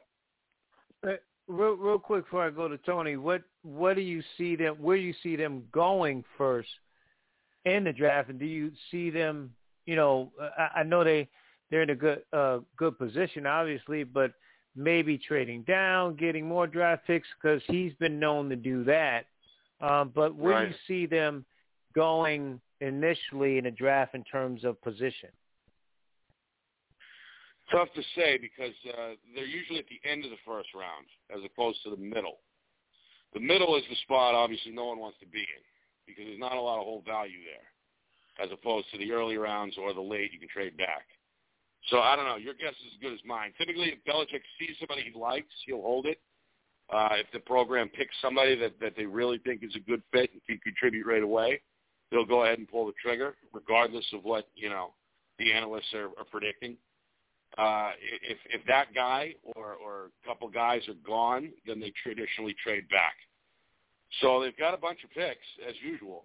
Um, you know that that second scenario, them trading back, wouldn't wouldn't surprise me uh, because it seems like, as you said, the name of the game for Belichick is the amount of picks as opposed to how early they are in the draft. Yeah, and I think the pressure of uh, this whole discussion last year, and then with uh, Tom Terrific winning, that you know he mortgaged the farm and didn't really do a, go- a good job lately in the draft. So I, I think all eyes are going to be on, you know, what he does and, and how he does and who he picks in the draft is going to be interesting to see. Talking with uh, Nick Anastos, of course, Anastos Media here on the Vassy News Radio Show and the Vassy News Radio Network, 646-929-0130, the number to get in touch with us. Um, you can hit us up with questions in the chat room online, on Facebook at Pad Nation and Pad Nation 2 at Twitter. With that, I bring in my longtime friend and colleague uh, from BASN Newsroom, Editor-in-Chief, Tony T. Mac McClain. Hey, guy. Hey, uh, Nick. Um, I think you might have answered it already, but could you see them? Could you see the Patriots trading up to try to get uh, a quarterback? Oh, that would be something. I, I'd say it's possible. I don't. I don't know how likely it is. I think because again, the, the plan right now is is Cam. Now, who knows? If, if the right trading option comes open, Belichick's as open-minded as anybody. They do, I think, uh, eventually need to fill that because I, I think more and more the consensus is that Jarrett Stidham is not the answer. Uh, otherwise, he would have gotten an extended look at the end of last year. Um, so Stidham's the backup for now. I don't think that's the plan moving forward. So you're right. So the, you know the scenario would have to be perfect because I don't think they're going to give up uh, a whole lot. I, I don't see them giving up multiple picks in the mid rounds. It's just not uh, traditionally how Belichick rolls. Um, but there's always an exception to the rule. It has happened before, I'm sure. Um, if, if the right partner comes with the right price, I could see it. Otherwise, I, I think they either stand back, uh, stand pat, or or trade back. And just one last one. Uh, so now the NFL is, surprise, surprise, they've uh, insured their TV for the next 13, you know, or so years now with the with the big contract. The the um, kind of surprised to see that they're going to let Monday Night Football uh, flex. Uh, does that sort of save the Monday Night franchise to a certain extent now that they're going to be able to flex much like uh, Sunday Night Football?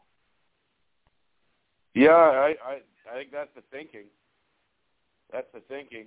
Um, I, I'm not sure if if the Monday night problem is, is as much to do with the matchup or if it's been the broadcast team.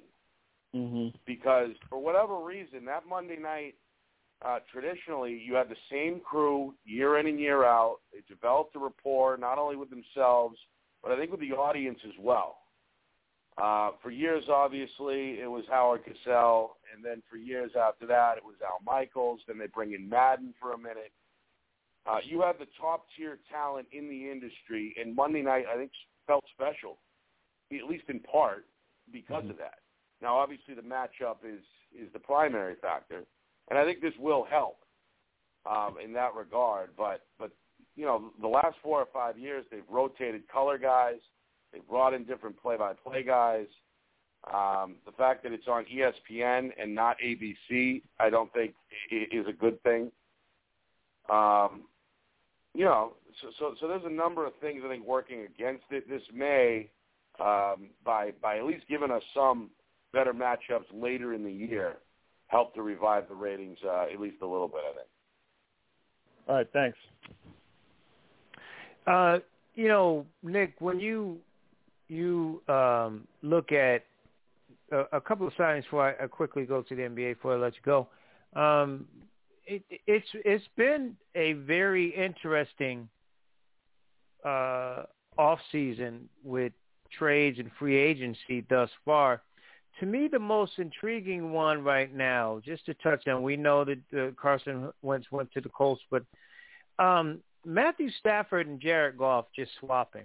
First of all, Goff just fell off the radar and fell out of favor there with their coach. Um, but are the Rams looking at Matthew Stafford like they look at Brady? Because Matthew Stafford and um, well, let me put it this way: Brady was the dink and dunk, and I didn't think it would fit in Tampa. I still think their defense and and they made changes and teams didn't adjust. Um, but I'll give them credit for for winning. But you bring in a dink and dunk uh, quarterback with vertical, fast wide receivers. Now in in this system in the Rams, you got a Matthew Stafford guy who likes to go deep, but they play intermediate type basketball uh, football and run the ball and do a lot of those little roll to the tight right. end and stuff. How do you think that's going to work, and how does Goff going to work? And I know he's like, "Well, I'm going to Detroit." Going to going to work in Detroit. That was a weird. It's it's an interesting swap right there with quarterbacks. It is, but I think Stafford is experienced enough to adjust his game. I think he's seen pretty much it all over the last decade. He's been on good teams. He's been on bad teams. Uh, he's had a running game behind him at times. He's had none. He's had weapons on the outside sometimes. I mean, he's been in every position. You know, he has had a multiple uh, carousel of coaches. You know, he's and he's always produced and, and more or less stayed healthy, with the exception of his last year. So I, I think he's savvy enough. I think he's still in that area of his career where he's, he's got some physical ability, but at the same time, he's what, 32, 33? So maybe that's starting to creep in a little bit, um, which is fine because you don't have to rely on that cannon of an arm as much anymore in that kind of a Ram system. So I, I think it's a good fit. I do. I think he's a high IQ quarterback.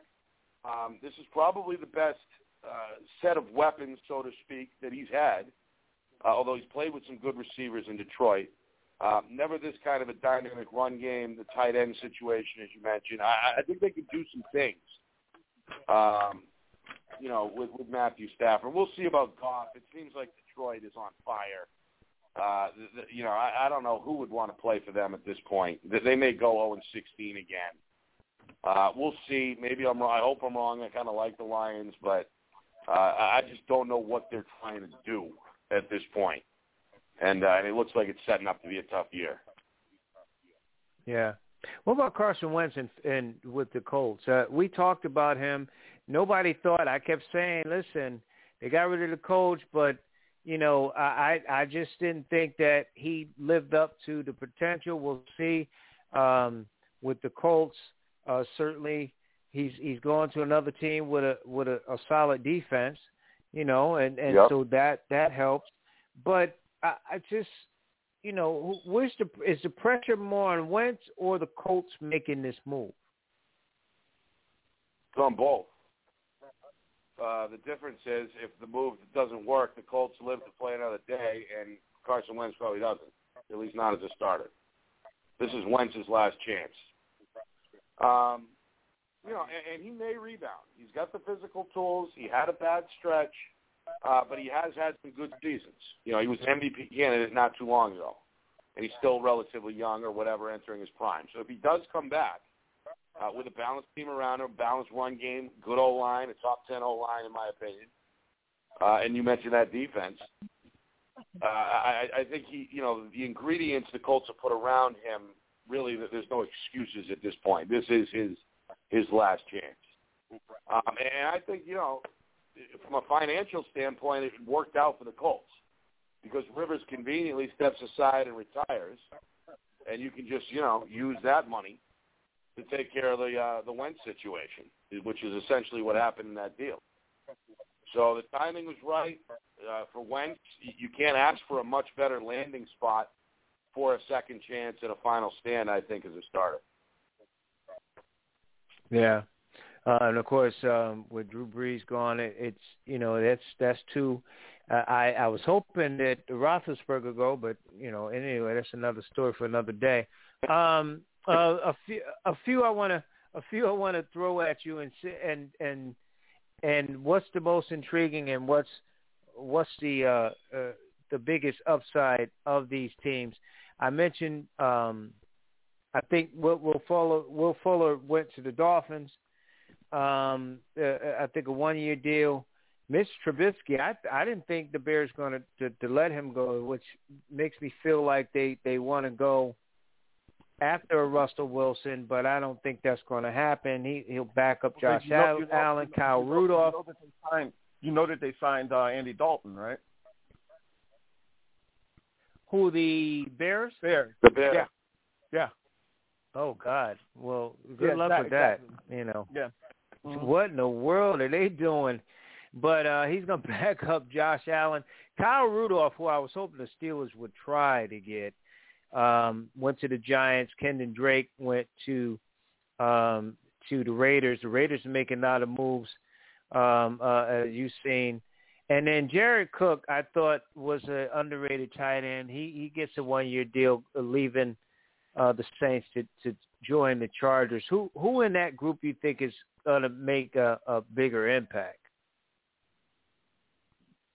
Oh boy. um, let's talk about the Raiders for a minute. Uh, you know, Jon Gruden is the front man, but Mike Mayock is the guy behind the scenes. And Right. Mike, and Mike Mayock uh, oftentimes does not get enough credit. I think this is a great move. It's a compliment to the young cruising back they've got there in Josh Jacobs. Uh, Drake now you can focus more on third down duties, pass catching duties. He's dangerous in space, dangerous out of the backfield. He's good in the flat. So that's that's the ideal running game. Have, have a big kind of goal line between the tackles type back, young, which they have in uh, Jacobs, and then bring in a, a savvy, uh, dynamic, little smaller third down guy in the pass game. So you know, I, I think it makes sense. Dave, uh, you know, David Carr continues to be solid but not outstanding. Uh, good enough to keep you close, good enough to win a, sh- a fair share of games. Um, but but but this this definitely takes some weight off his shoulders if this plays out the way that they hope it will. Yeah, I think they're going to build on defense. They get they get some help on uh, the pass rush um, uh, from Baltimore, so I think that that um, helps them as well. Uh, quickly to to the NBA, uh, you look at the Eastern Conference, and it's been about Philly and Brooklyn for the most part. And as we sit here now, uh, they they they have the they both have the best record with Milwaukee right behind. The Heat finally is coming up. Charlotte's playing better, but th- that five to really um, nine spot is within a couple of games. That would be the Hornets, Hawks, Celtics, Knicks, and the Bulls. They're all around 20 wins and you know 18, 19 losses. What's been the the the, the difference with Boston? It, I've seen sort of a decline in in their play from say the half of last year going into the first 40 games of this year. We know what they can do offensively. It just doesn't seem to be the cohesiveness, especially on the defensive end, uh, with this team so far. And they're sitting at seven, and they should make the playoffs because I mean, it, you got you know 10 games, 10 teams within that. But what's been the issue with the Celtics? Inconsistency in a number of areas, including on defense. Uh, it was really noticeable and exasperated when Marcus Smart went down.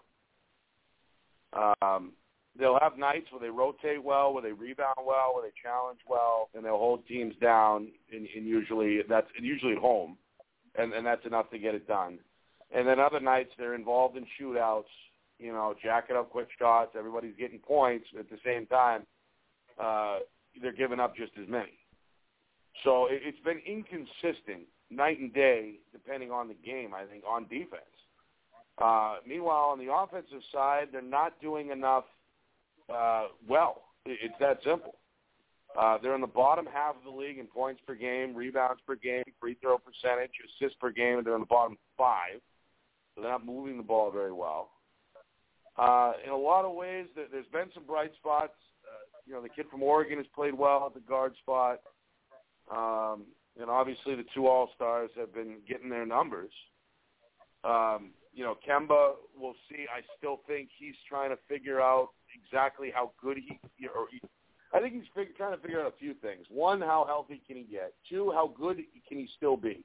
And three, most importantly, what's his role in the offense? I think that was exposed right. in the Miami series last year, where he looked kind of hesitant. Uh, you know, two, three minutes would go by where he, he doesn't touch the ball. and then all of a sudden he's jacking a 16 footer with somebody in his face. You know, just just kind of playing out of rhythm. Um, this this team just needs to play together, and they need to play uh, more consistent basketball on both ends of the floor. I, I know that's probably a simple answer, but at the end of the day, they're just underperforming, and the record shows it. Yeah, and then I just think with Kemba, I it, you're right. I don't think he ever he's he never really kind of got in the rhythm with Boston so far. He's just not he's not that Kemba Right. we saw, you know, in Charlotte. Even the I mean UConn, Charlotte. It just doesn't seem like he feels comfortable. He doesn't look comfortable with Boston. Right. And I know he's got some criticism, but I mean, it's it's you. It's just evident. Like he just doesn't seem like that. You know that he's really comfortable with with this team moving forward. What do you see in terms of uh, upgrading the roster um, and any pressure on the coach to to to get them to you know if nothing else again the Eastern Conference five finals and somehow the NBA finals. Uh, I, I don't know. Uh, frankly, I mean, they don't typically make midseason moves. Ainge usually stays uh, stays pat. There'll be plenty of rumors flying around. There always are. Uh, but usually, if Ainge does make a move, it's it's on the lower half of the of the roster, usually on the bench, a seventh or eighth guy in the rotation. So I wouldn't seek any help at midseason. What I would rely on is again, guys stepping up, playing better, especially in the fourth quarter. They've let some of these games slip there, uh, closing teams out.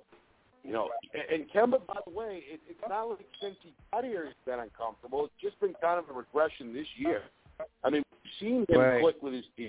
We've seen him play in transition. We've seen him, you know, step into shots in rhythm in the offense. Uh, it's not that he can't; it's just that he's not right now. So I think you hope for a number of things to kind of come together over the last six weeks or so of the season in time for the playoffs. I just think too with Boston, they're a transition rhythm team. They like to get out. They they want to play good defense. Then they want to get their stars on the wing and, and on, on the perimeter and make shots and transition. I don't think that's going on. Like you said, offensively, they just don't. They're not getting it done because they're not getting it done defensively. So that's been the issue with them. Mhm. Nick, as always, sir, I appreciate you, man. Be well, be safe. I'll talk with you next week, man, and uh, thank you so much. Thank you. Sounds good. Thanks, Nick. Nick Anastos, he is a uh, host. Uh, he's uh, from Anastos Media, and of course, he's a play-by-play voice for UMass Lowell. It's Sebastian News radio show.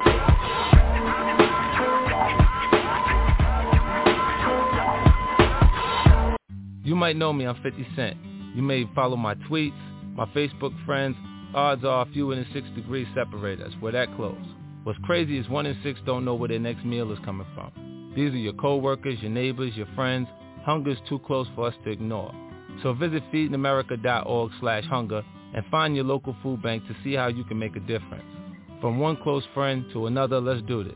I'm 50 Cent and together we are Feeding America. A message from Feeding America and the Ad Council.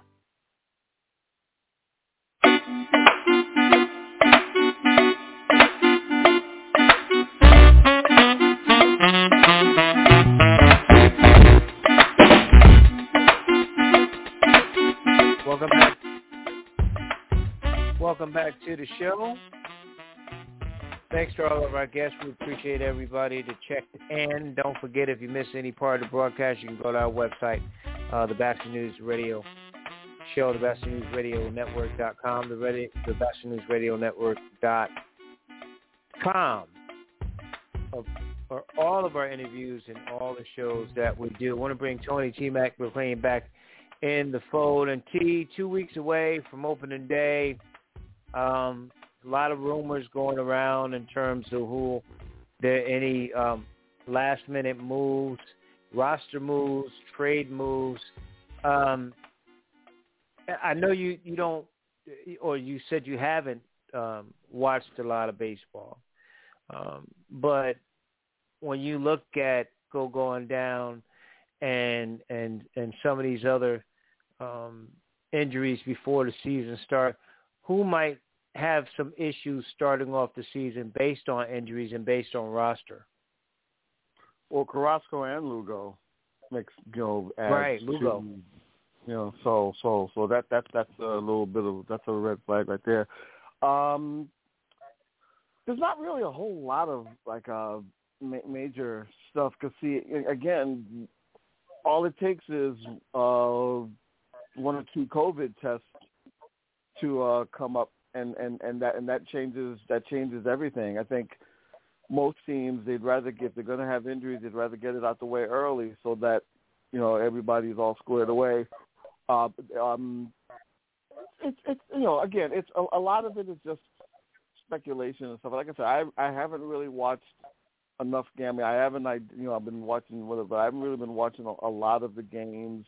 I like as we get closer, I may watch a little bit more, but it's you know I think I think the biggest question is going to be um, how a lot of these pitch how they're going to do the pitchers because everybody's going under the premise that it was like a short off season and teams that you know with that, went far are going to sort of baby their pitchers.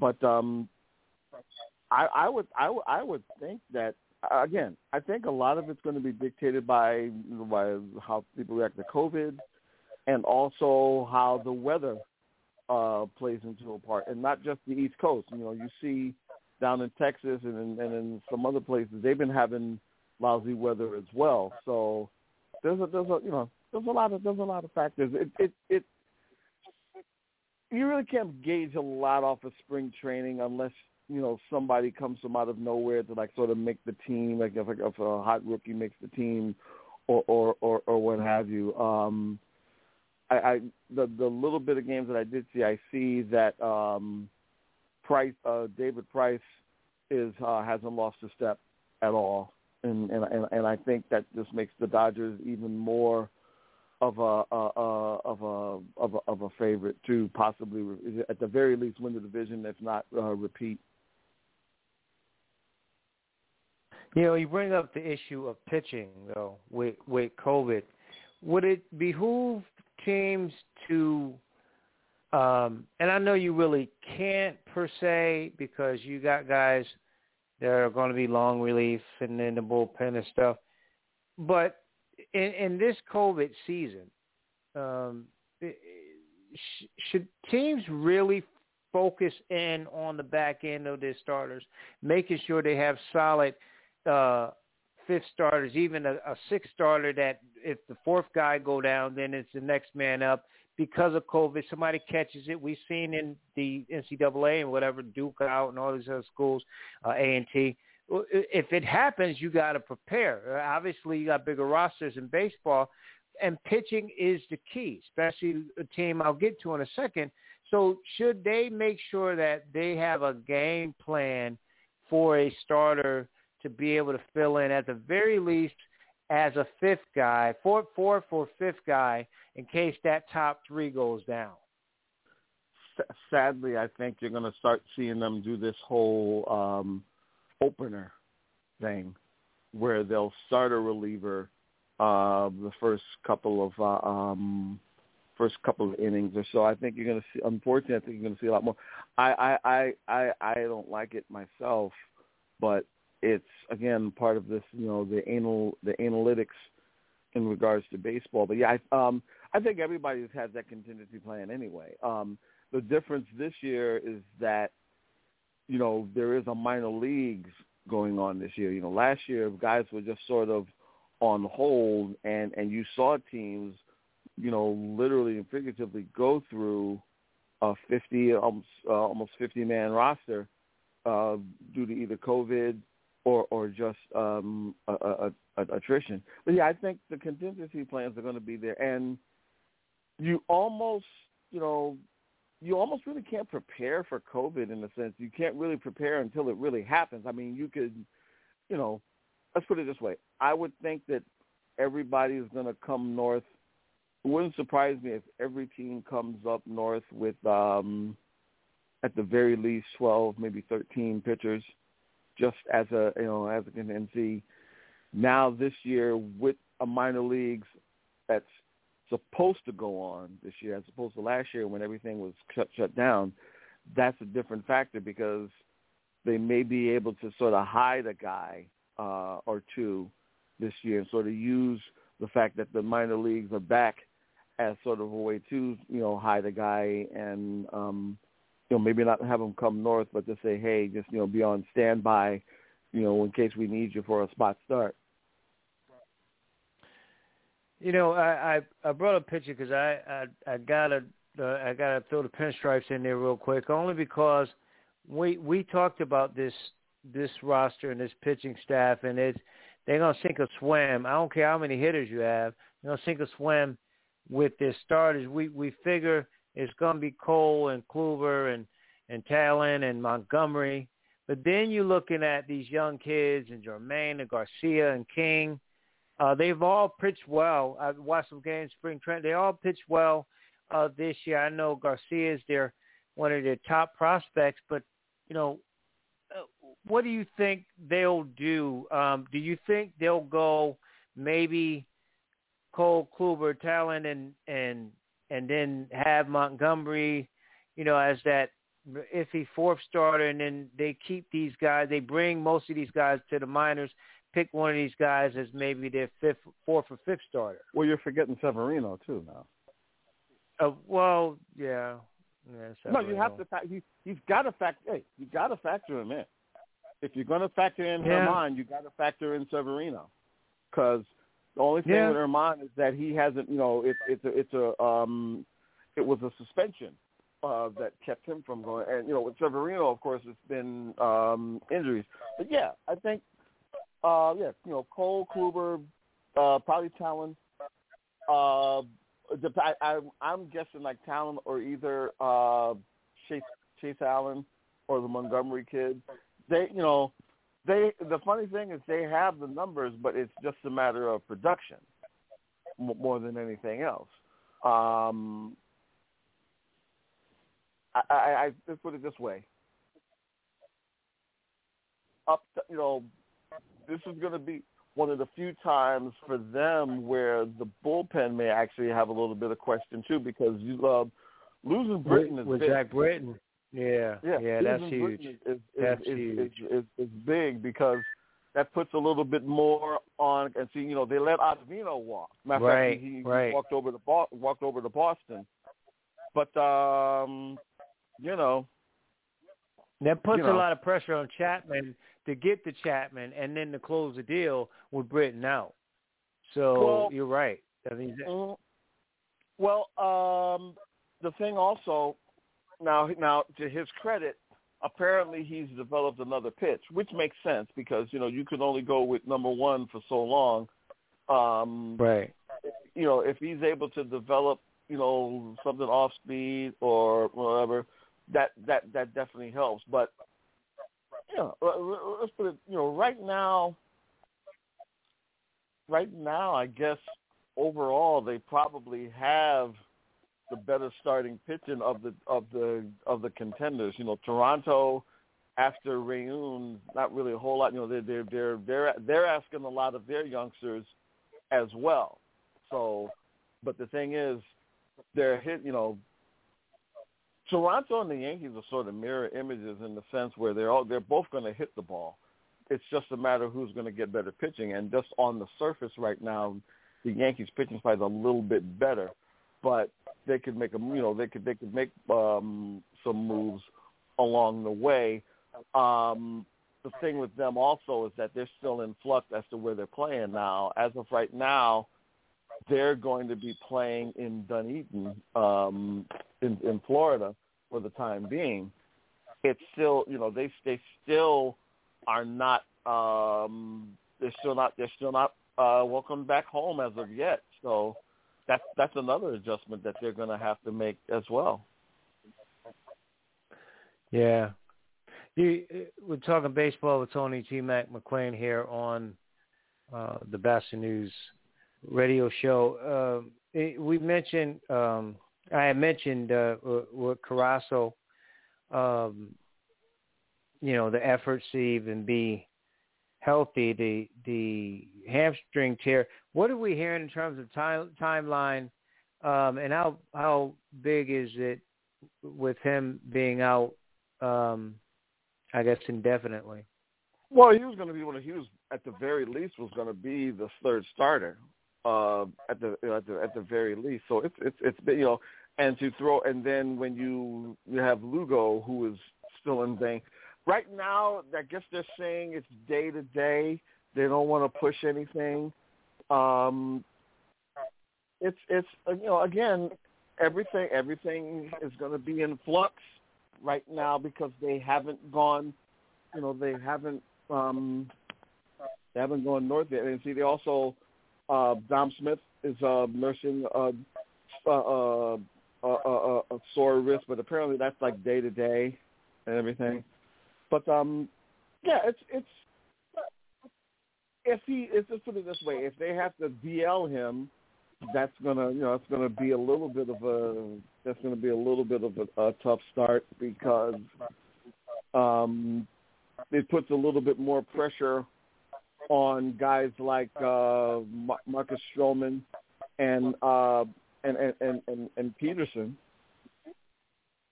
Right who who uh, they they I guess would be he would be the I mean you look at deGrom and Stroman and and and Walker, right? I mean, it, Peterson would, I guess, push his way up that way um, with with Carrasco's um, status being sort of iffy. Mhm. You don't, you know, and also if you're going on the premise that you're going to get a full season this year, again, you know, you, if you're going to have the injuries, you'd rather have them early than late. I mean, you don't want to have, you know, in perfect world, you don't have any. But the fact that they're, you know, that as long as there's not season ending, you know, if if, if it were to come out that you know Carrasco's out for the year, that's a huge blow. If it comes out that Lugo's out for the year, that's you know, and and see they're still you know waiting on um on um Syndergaard to come back. I guess sometime in either just before the All Star break or or, or or or what have you as well. So it's you know, it, it would on the surface. I think they'll be okay. It doesn't look like it's anything threatened. It doesn't look like it's anything where they're going to have to DL him. Um, the best they could do right now is just you know let him you know let it let it sit out for a week and let him sit it out for a week and then see where he's at um, from there. I think Lugo's probably there. I think Lugo's thing is a little bit more serious. Um, he probably starts right. the DL. Right, and then you know when you you look at it because with with that that trade from Cleveland, it, it might have been you know uh Carrasco was probably I mean as good as he he is, it probably was the sort of the I don't want to say underrated, but the one that people weren't was, talking about. He's definitely look. He was a throw-in, but he's a very valuable throw-in as, as far as I'm concerned right. because you know he's a. But you know, not but, but you know when he's in, if he's injured, then it's you know, it's um it, it it it looks a little whatever. But look, every there isn't a there isn't there isn't a manager right now that's happy with his pitching. No, there isn't. I, I even even even even uh, Dave Roberts. I, I don't think there's anybody that's happy with their pitching right now because of the uncertainty. You know, because of the uncertainty, and you know, with all with you know, because um, April is a month of attrition because routinely you get rainouts, you get cold ass weather, and you know, it's it's it's and and I guess you can also factor in the the the short the short season last year, and if you're a team that's made that you know like I guess the Dodgers and, and uh, Tampa in particular because they were the last two teams standing, they may you know what have you. But I but I think once folks get into a you know once folks get into a group, you you, you almost to a certain extent you almost have to.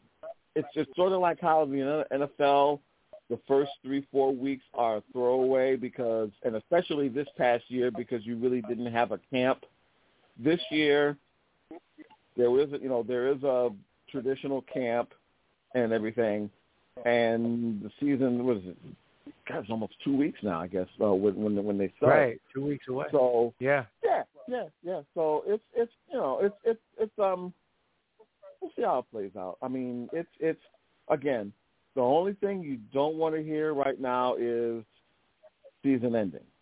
If it's if it's if it's just you know you know little ouches and little whatevers, you know you you roll you know you just you know you roll with it because once they start using real bullets, then you then you you know you take it whatever. Right now, you know everybody's just um you know everybody's just you know sort of um just trying to just you know get a routine down more than anything else. But this is what spring training is for. You know to get you know get all the kinks out, um, and and and and and, and then and then go from there. Um, it's I I think because last year was such a a sprint that you know people are sort of mentally trying to get back into their traditional mode of where it's a long, long it's going to be a long, long season. So we'll see. And and again, it's just and and, and again with the with the with the backlash, you know, with the backdrop of COVID, that's always going to be a factor. But it's interesting. Um, state of New York has said for both um, the Mets and the Yankees, they can do uh, twenty percent. um, Twenty percent, yeah. Uh, population. So that you know, again, you know, I, again, I hate to sound like a broken record, but you know, we'll see. A lot can, you know, what's today? The uh, the eighteenth of uh, eighteenth of March, right? March. Yeah. Yep. Waking And, up at 18th, you know, waking up on the, uh, April 18th and see where we're see where we're at. Well, it's it's funny because the NBA and NFL, you know, is thrilling, and hockey is dramatic with their, you know, the last minute goal, and, and baseball is that grind, and it is it's it's interesting and fun, but it's it's sort of um, nerve wracking when you when you get a team that does well for three months, and all of a sudden injuries happen or whatever happens, and then they tank. Um, that's and then, that's, that's the nature. Hey, that's the nature of the beast. See, la you know, that's why you have to take last year with a grain of salt. Again, I don't take anything away from the Dodgers winning it. It was, you know, they they they were the, you know, at the end of the day, the and they were very talented. So it was, yeah, they were very talented. I mean, Yeah, so yeah, it's yeah, really not an asterisk with them. Yeah. No, no, I don't. I mean, it's it's um, it's going to be because of strictly just because of the numbers. But it's a you know, let's put it this way: um, if they come back and repeat, I I think people will just be like, well, you know, hey, they they've been the best team the last you know couple. I mean, look, they're they're still the team to beat in that division. As as as much as San Diego has you know made strides, they still have to. You know, I- I've said this a bunch of times already. They still have to prove they can beat the Dodgers when it counts. Everything looks good on paper. They def- look when you're able to add two, when you're able to add a Cy Young Award winner and a, and a, and a Cy Young runner-up, uh, a, a, guys that have been uh, in the postseason, that's huge because they're still, Right. you know, they're still babies. You know, they're they're still relatively babies in this. Last year was their, last year was sort of their first. You know, this was the first time for a lot of them, and now you know now that they've had a little taste of it, now it's just a matter of see just how how much more they're willing to get. But that's the thing with baseball; it's the grind. You know, it's the grind. Right. But it's almost unfair though with the Dodgers at least bringing in a David Price who, like I saw and you saw, looked like, man, I'm glad to be out of there. I'm I'm back to my old ways when I was with Oh, um at, with Tampa. You know, I look Look, good. But look, the thing is, they won a World Series and they basically added two Cy Young Award winners. Right. Right. You know, I now, mean, now, now does it get now does it guarantee them? It doesn't guarantee that, but but look, considering usually with World Series teams, there's a little bit of a uh, uh, of a hangover, but their their their biggest thing right now is going to be, um, you know, we know that they made the commitment for uh for for Betts and it, and it played out perfectly, but Seager's contract comes up, Bellinger's contract comes up, and you know at some point Buehler's contracts going to come up. So right now, I mean, the thing is, you know, they're basically coming back with the same team, but with uh, a little more strength, with, with a little more strengthened uh, starting staff. Yeah. But now it's right now. And, right now it's just going to be. Right now the bigger question is going to be more about maintaining more than anything, else. and especially, right. and and that's added, and that's even more added because your biggest rival is is is is is, is loading up. Right. Well, it, it'd be interesting with all the teams, especially.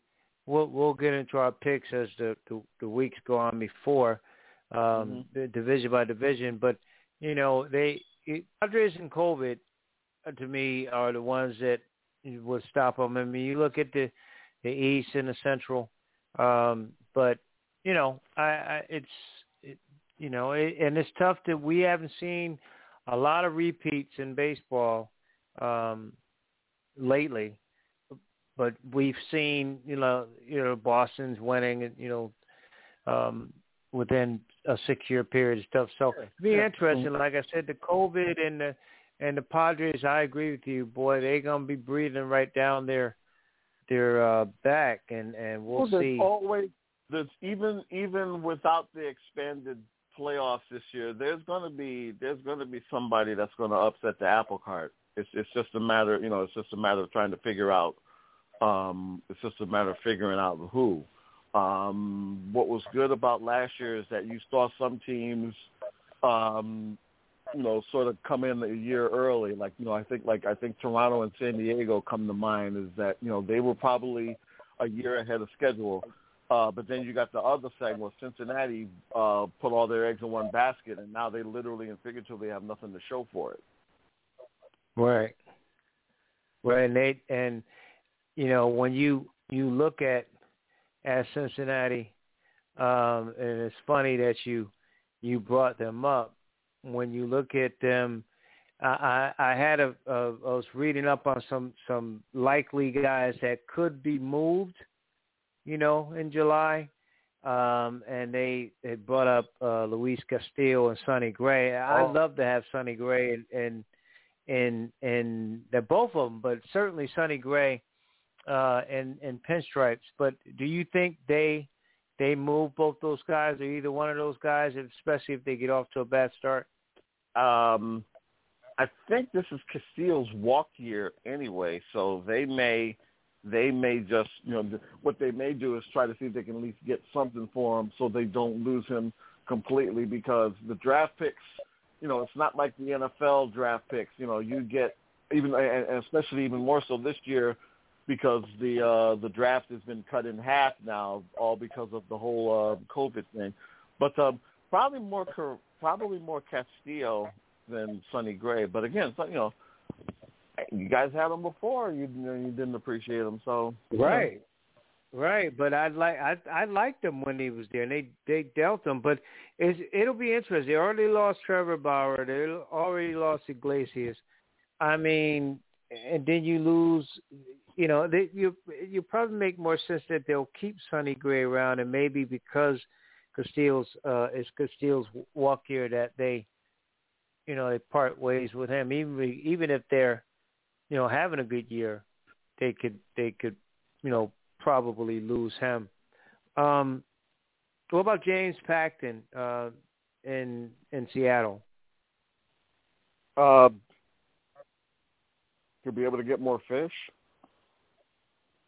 you know, they're they're they're, they're they're they're rebuilding. They're rebuilding, so they're just you know, it's it's it's it's it, although they've got a good little young nucleus, you know, between Lewis uh, and uh, Crawford, Um, and, and now uh, they also have the guy they got for in the uh, in the uh, Cano deal, uh, Kelenic, but I think he's already like hurt or something. He's going to start off the year possibly on the DL. They're they're you know they're praying for 500 at this point in time right now. They you know they, they right. have a they have a lot of good young players. I don't know if they have much to um, you know to to to be considered contenders. Um, now that division right now is sort of in flux because you know California didn't really add anything to the pitching staff, and you know the A's once you know once their guys start asking for a minimum wage, they're gonna they're gonna trade have, trade them anyway.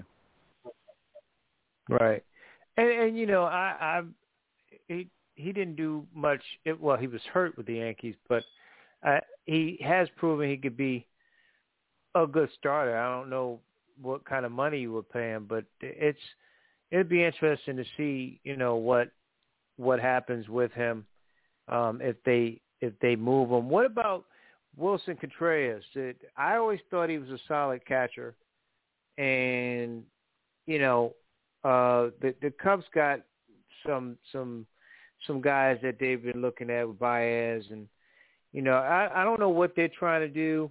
Um, neither do, neither do I, they. I know that they've been exactly neither like do they. neither just- do they. I didn't think, you know, with Darvish gone. I mean, I don't know what are they trying to do. Well, Like, they had they to, didn't. See, the thing, see, the thing is, if they had like if they had kept Schwarber and Lester and Darvish, that would just add even more angst because the um, Rizzo's contract is up, Baez's contract is up, Contreras' contract is up, and uh, You got the? Bryant situation too. yeah, You know, yeah, yeah. Kris Bryant. and, and they were and they were blatantly putting him. I mean, you know, there was there was talk about him, you know, coming to Flushing as well, but it's you know, again, they're sort of like, okay, who do we keep? Because we're not going. to It's obvious they're not going to keep them all. It's pretty obvious they're not going to be able to keep them all. Um, Right. now, now Baez has said he wants to he wants to stay. He he basically says he wants to stay. Now, whether they uh, honor that, that's a whole other thing. But see, um, you know, right right now it's again it's it's it's it's a matter of okay, who do we who do we keep here? Because see, it's not like before. See, now that now that their you know younger fans have had a, a taste of it, see they can't go back to being the old lovable losers anymore. That's the thing. See, once they once they broke the curse, it was like okay, we expect this to you know. I'm not saying they expect them to be in the World Series every year, but the expectation level, they can they can't go back to being the the, the lovable losers anymore. To me, Right. if they want to right. have, a- I mean, they gotta win. or at least be content and see they'll you know depending on you know with whoever they wind up going with going north this year they're going to be in the mix i still think the cardinals are a prohibitive favorite strictly just Right. because of of of Arenado and and they get um uh the what you call it comes back um the the the, the, the what can I can't um, oh Wainwright uh comes back this year as well they you know they're basically they've got uh, they're basically they got one last run left in them and they're going to try to do what they can with it and and truth be told they've got they've got a lot of good young pitching um as well they might they I think clearly they have the they may clearly have the uh, best staff in that division. Not to mention the best probably everyday lineup. I know the you know Cub fans may uh, beg to differ a little bit, but um, it's it's it's yeah with the with the with the Cubs, they'll be in the mix, but it's more you know their real their real season starts when this season ends, in a sense. Right, right. You know, it's uh, we're talking with Tony T. Mac McLean talking some baseball here on the on the Batchelor News Radio Show. And T, you we go from the Cubs to a team who you said, you know, the run is done. This winning every other year is done. We've seen that uh, uh, with their staff, and, and and that's the Giants. That they brought up Kevin uh, uh, Gausman, and you you look at when you look at the that roster, they got a lot. You have more decisions on some older players, in particular Buster Posey and Cueto, and then they got Belt and Crawford and and, and Donovan Solano. That all these guys are, are, you know, on the market next year. But what what do you think with with Kevin Gausman? Is, is he going to stay uh, based on what they have going on right now? I know uh, they held on to him to try to make a run, and they didn't make a run. So what are they going to do with him? Uh, you know, truth be told, they have some good young players. I feel, you know, uh, Yastrzemski's uh, nephew is, uh, you know, right. has proven to be a hell of a ball player, and they've got some, and they've got a little pitching. See, the thing now is now they have to reload in a sense. They have to rebuild, and it may take, um, you know, it's probably going to take maybe a couple of years, maybe um, with the and and see they like you said they've got some decisions they have to make in a sense because see uh, you know Posey probably did himself a great favor last year by taking the year off because now he right. comes back you know he's going to be a little bit more refreshed and whatever and then you know he may have a little bit more say into how they keep him. Um yeah they're just going to you know let's put it this way. They're not as they're not as bad as the Rockies, but they're probably you know, but needless to say, they're probably not as good as the Padres or the Dodgers at this point either. So they're you know yeah. they're in that, they're, they're literally they're literally in that no man's land where they're they're literally a middle of the road right now, and and and in baseball, that can be you know that can be deadly depending on on which direction you go and and and how and how you see yourself. Yeah. Speaking of see yourself, boy, I tell you, you get Negro Dominance hit you. You know, with the Marlins, with Starling Marte, now they brought him back, but you know, and I've always liked him in, in center field, the, the, the speed. Uh, he's 32 though, um, so I could see him, them moving him to a team that's looking for that type type of player to get them over the hump in the playoffs and hopefully to the World Series. Do you think they keep or, or move him this year?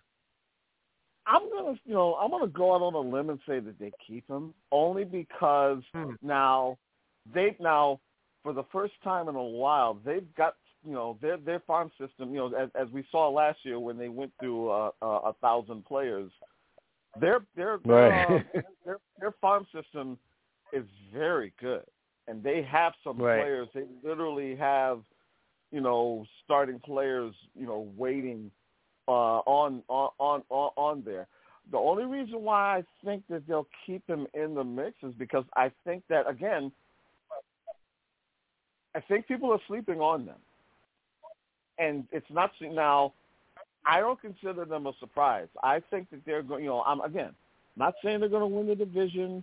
I think that at the very least they're going to be fighting for a wild card at the very very least.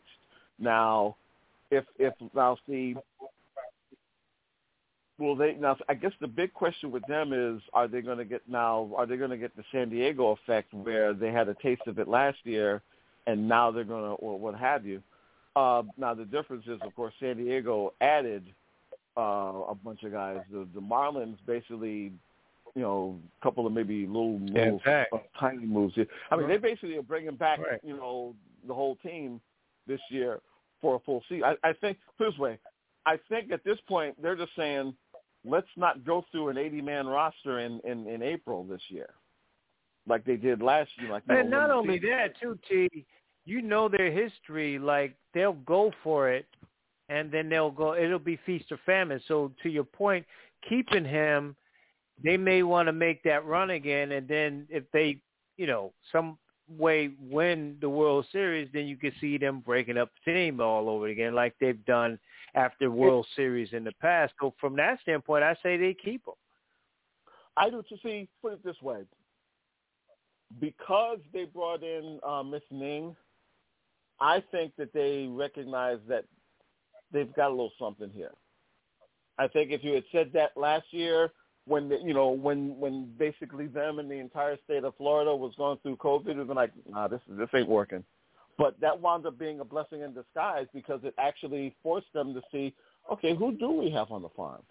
And they, you know, they they found they they sort of found out that hey, we got some, you know, we got some we got some players here, and now and then see once they brought in uh to me Miss Ng, and and let's be honest, I I I think uh your boy is tired of uh losing. I think he's had just about I think he's just had about enough of losing. Right. Now. Right. So it, yeah, it's and if anybody's tired of losing, that uh, coming from winning tradition and tired of losing, it would be him. So, to to oh, your his, point, his, he's kicking that. You know, his dog is probably the most violated person in Florida right now because he's probably kicking that damn dog after every after every game. You know, for the last few or years. he's so, Hal McRae, or he's Hal McRae, or so. I'm tired. Well, but he'll be, yeah, but he'll be wearing he'll be wearing but he'll be wearing designer underwear as opposed to you know the uh the Kmart specials that that uh, that uh, Hal had on. But no, I I again, I'm not saying look. All I'm saying is that if everybody's buying into last year was a fluke, you know, okay. I, I, I don't see it. I don't see it. I, I, I think I I think that they're about a year away from seriously being contenders if they're truly committed to doing this. Right, and I don't think it it's it, it's a hangover type thing. Just like I don't think the Padres will have that. I think the Padres are going to soar, and the Dodgers better be aware. I think, I, and I don't think that with the Marlins. I think the Marlins, like you said, they know. Wait a minute, we got something here now. Yeah. You know, watch out, NL East. We're right there. We we we think we can win this division. So I'm with you on that uh, with the Marlins. I, I think um, and and like I said, from that standpoint, where this go get it, and now you got a, a Yankee who is not used to, to to to losing, who's like, man, we need to go get it. Um, and maybe they even make moves in July. We'll see um, with Yeah, with that yeah. that roster. But I'm I'm with you. I, I don't It's, think it's know, a fluke See, a lot of it, a lot of it is see with a lot of these teams, it's how they see themselves. I mean, with some teams, Right. You know, with, with the moves or lack of moves, they sort of um, they let you know what they think of themselves. Um, Right. Other team, you know, the other teams that literally, like I said, you know, like the Cubs, like the other teams where they with with its contract issues, it's a it's a it's a slippery slope because do we go for it? Because at the end of the day, we you know we got you know we got to we got to see how this how this how this team's being made up. So, you know, it it, it again, it makes for it it makes for a very interesting season because there's a lot of different contrasts. Um, you hope that the COVID factor won't be there, but you know we'd be foolish to think if it, we'd be foolish to think that it, you know that that it, that it uh, would not be a, a, a factor in here at some point. But um, it's you know it's a and again, I'm saying this even you know again you know look I know a lot of people saying oh you're just saying that because you know you got a new owner in New York and you feel good about the I I feel this way anyway because there's just a lot of different stories. Now is it nice that they're that um that they, that that uh, a pimp named Fred doesn't own the team anymore? Oh hell yeah! And and and already Right. I guess they're already and apparently you know Lindor sort of um let out let it out the let it out the barn door that they're already talking um they're already uh talking extension and he has said that he wants to get this you know if he gets you know he wants to either get this done now or wait till the end of the season. He wants to get you know so that to me that's bode what that bodes well and the fact that they are negotiating helps because Lord knows if this had What? been the uh, old, if this had been the old regime they'd have been hemming and hawing uh, the, uh, at, at the at the press conference. Yeah, and he'd be he'd be in another uniform. It's funny that that class of uh 21 at uh the shortstop, some some great ones. You mentioned with with Lindor and the, the negotiations, and and and you look at guys. You mentioned Seager uh with with with the Dodgers, and you know a story of the Rockies. I mean, one of the guys that I thought about it at shortstop that is looking for an extension on a team that most people feel, even with you know uh, uh, losing the likes of uh, of uh, Springer and and Verlander with the elbow, is Correa, and I, I, it may be a long shot that he they move him because I feel like they'll have a good year, but you know, could you see a scenario where he moves on from Houston? I'd be very surprised because they because you know losing Springer, um, you know, losing Springer is, is is a big move, and I think again, I think it adds even because who who's who's your leadoff guy? Do you let do you let Altuve be the lead, the leadoff guy now, coming off of his bad season? Or I mean, to me, to right. me, I would make Correa uh, my leadoff guy because right. he's about as close as you can get to Springer in regards to the you know getting a possible home run, but then also uh, getting on base. But yeah, I'd I'd be very surprised. But see again they're sort of laying in the weeds, but they also they got a chance to see their young talent. And see the thing the thing with them is let's put it this way, in my eyes, the whole World Series thing it should be somewhat of a dead issue because they made the playoffs last year. It's, yeah, because, because I agree with you. My thinking my my thinking is okay. If it was that big of a factor, how come they made the playoffs? Now, granted, yes, they were. You know, it was because of the expanded whatever but it also gave them a chance. Again, they were one of those teams that had a chance to look at their young talent, and they come to find out, hey, we got some guys here. So Which sure is why, like I said, it it may be a stretch in terms of, you know, he he would more likely sign the extension. But if somehow the bottom falls out, could you see them moving him? No, I could see that because I mean, then then you know you still have to have a nucleus there because, cause see, again, they were sort of facing a lot of things where, um, do you, you know, he was the biggest, you know, he was the biggest name with the contract. Now, I believe, um, no, no, again, his his uh, his uh, time is up, his numbers up this year, and I believe um, uh, Yuli's number, Yuli is up as well at the end of this year. Yep. And you You're got to right. keep look you got to keep some of them guys. You know, it, it see, it depends. Cause see, because of the specter of the scandal, they're you know they're sort of they're, they're they're sort of having to not so much reinvent themselves, but they have they sort of have to because people can see them making the playoffs last year. People sort of was like, eh, you know, right. But it was a big deal because of the whole scandal and everything. So, oh, you know, making the playoffs, even they're talking about the extension, but it doesn't matter if you make and they they made an impact in the playoffs. So it wasn't like it, it wasn't uh, some kind of fluke. It, and so I'm with you. I I I still think you know there there should have been a way of of you oh, know gonna, more people getting punished. Yeah. But but they proved that they were legit. Is my point though? They were Absolutely. legit. And see, and see also now that quote unquote fans will be back now, now there's going to be more, even more backlash to a certain extent, depending on how this whole fan thing plays out at home. And think about it too, Tony. They, with right, and think about it. Um, they should get some momentum. Um, well, I'm not sure about Houston, but I know the Texas Rangers that that they'll have full capacity I'm not sure if Houston's doing the same thing, but um, it they should get momentum at home, but they'll get that when they play, you know, uh, against the, likes the of the Rangers. It'll be it'll be rough, right? Yeah, when they go on the road, and and and Texas, um, the Rangers are just waiting for a Cowboy season for the most part.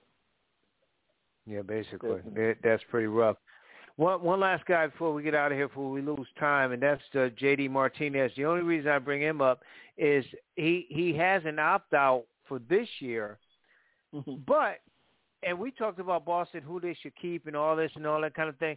That Martinez has shown that it, if he gets with the team and the playoffs, he should. We saw what he did, you know, the D-backs back in, you know, a few years ago.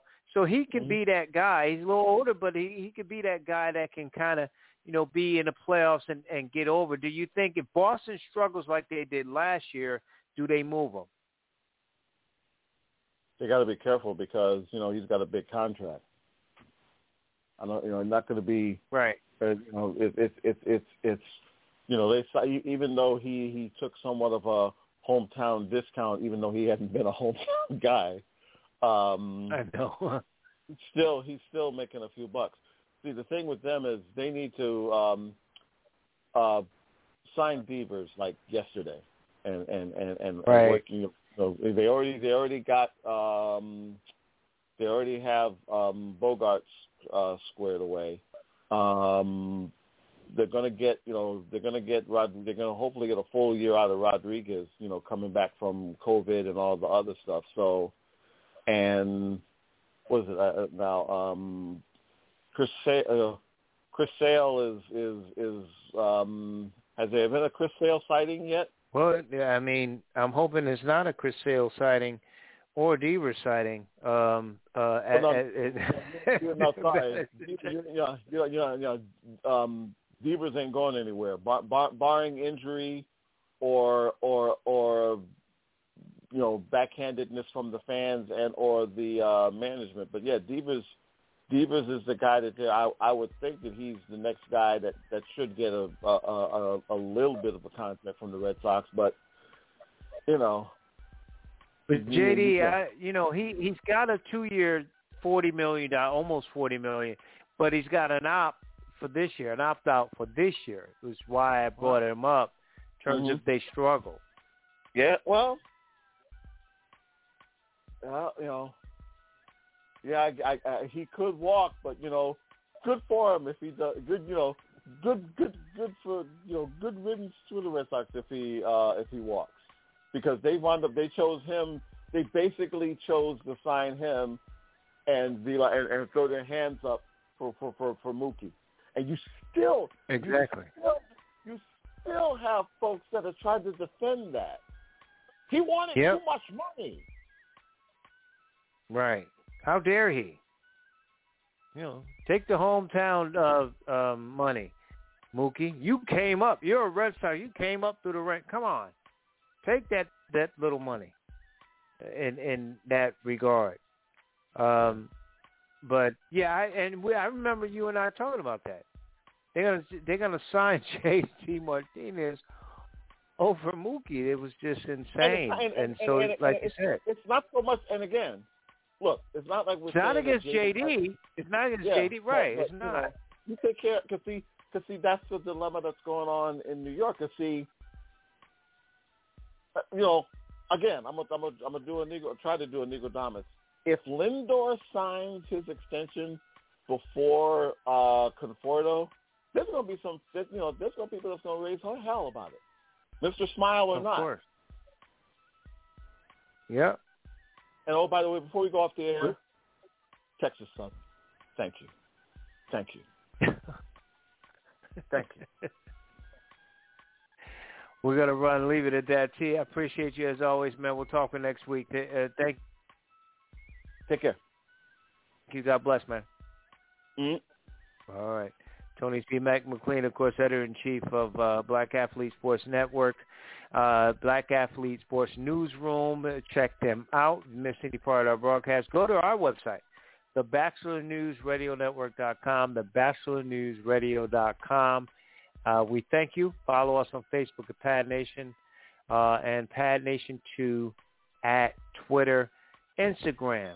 And then email us at labatchelor40 at gmail.com or la at the Batchelor News Radio Network.com. Batchelor with a T. Don't forget this evening, love songs, and of course, on the weekends, uh, our Saturday night dance party on the Batchelor News Radio Network.com.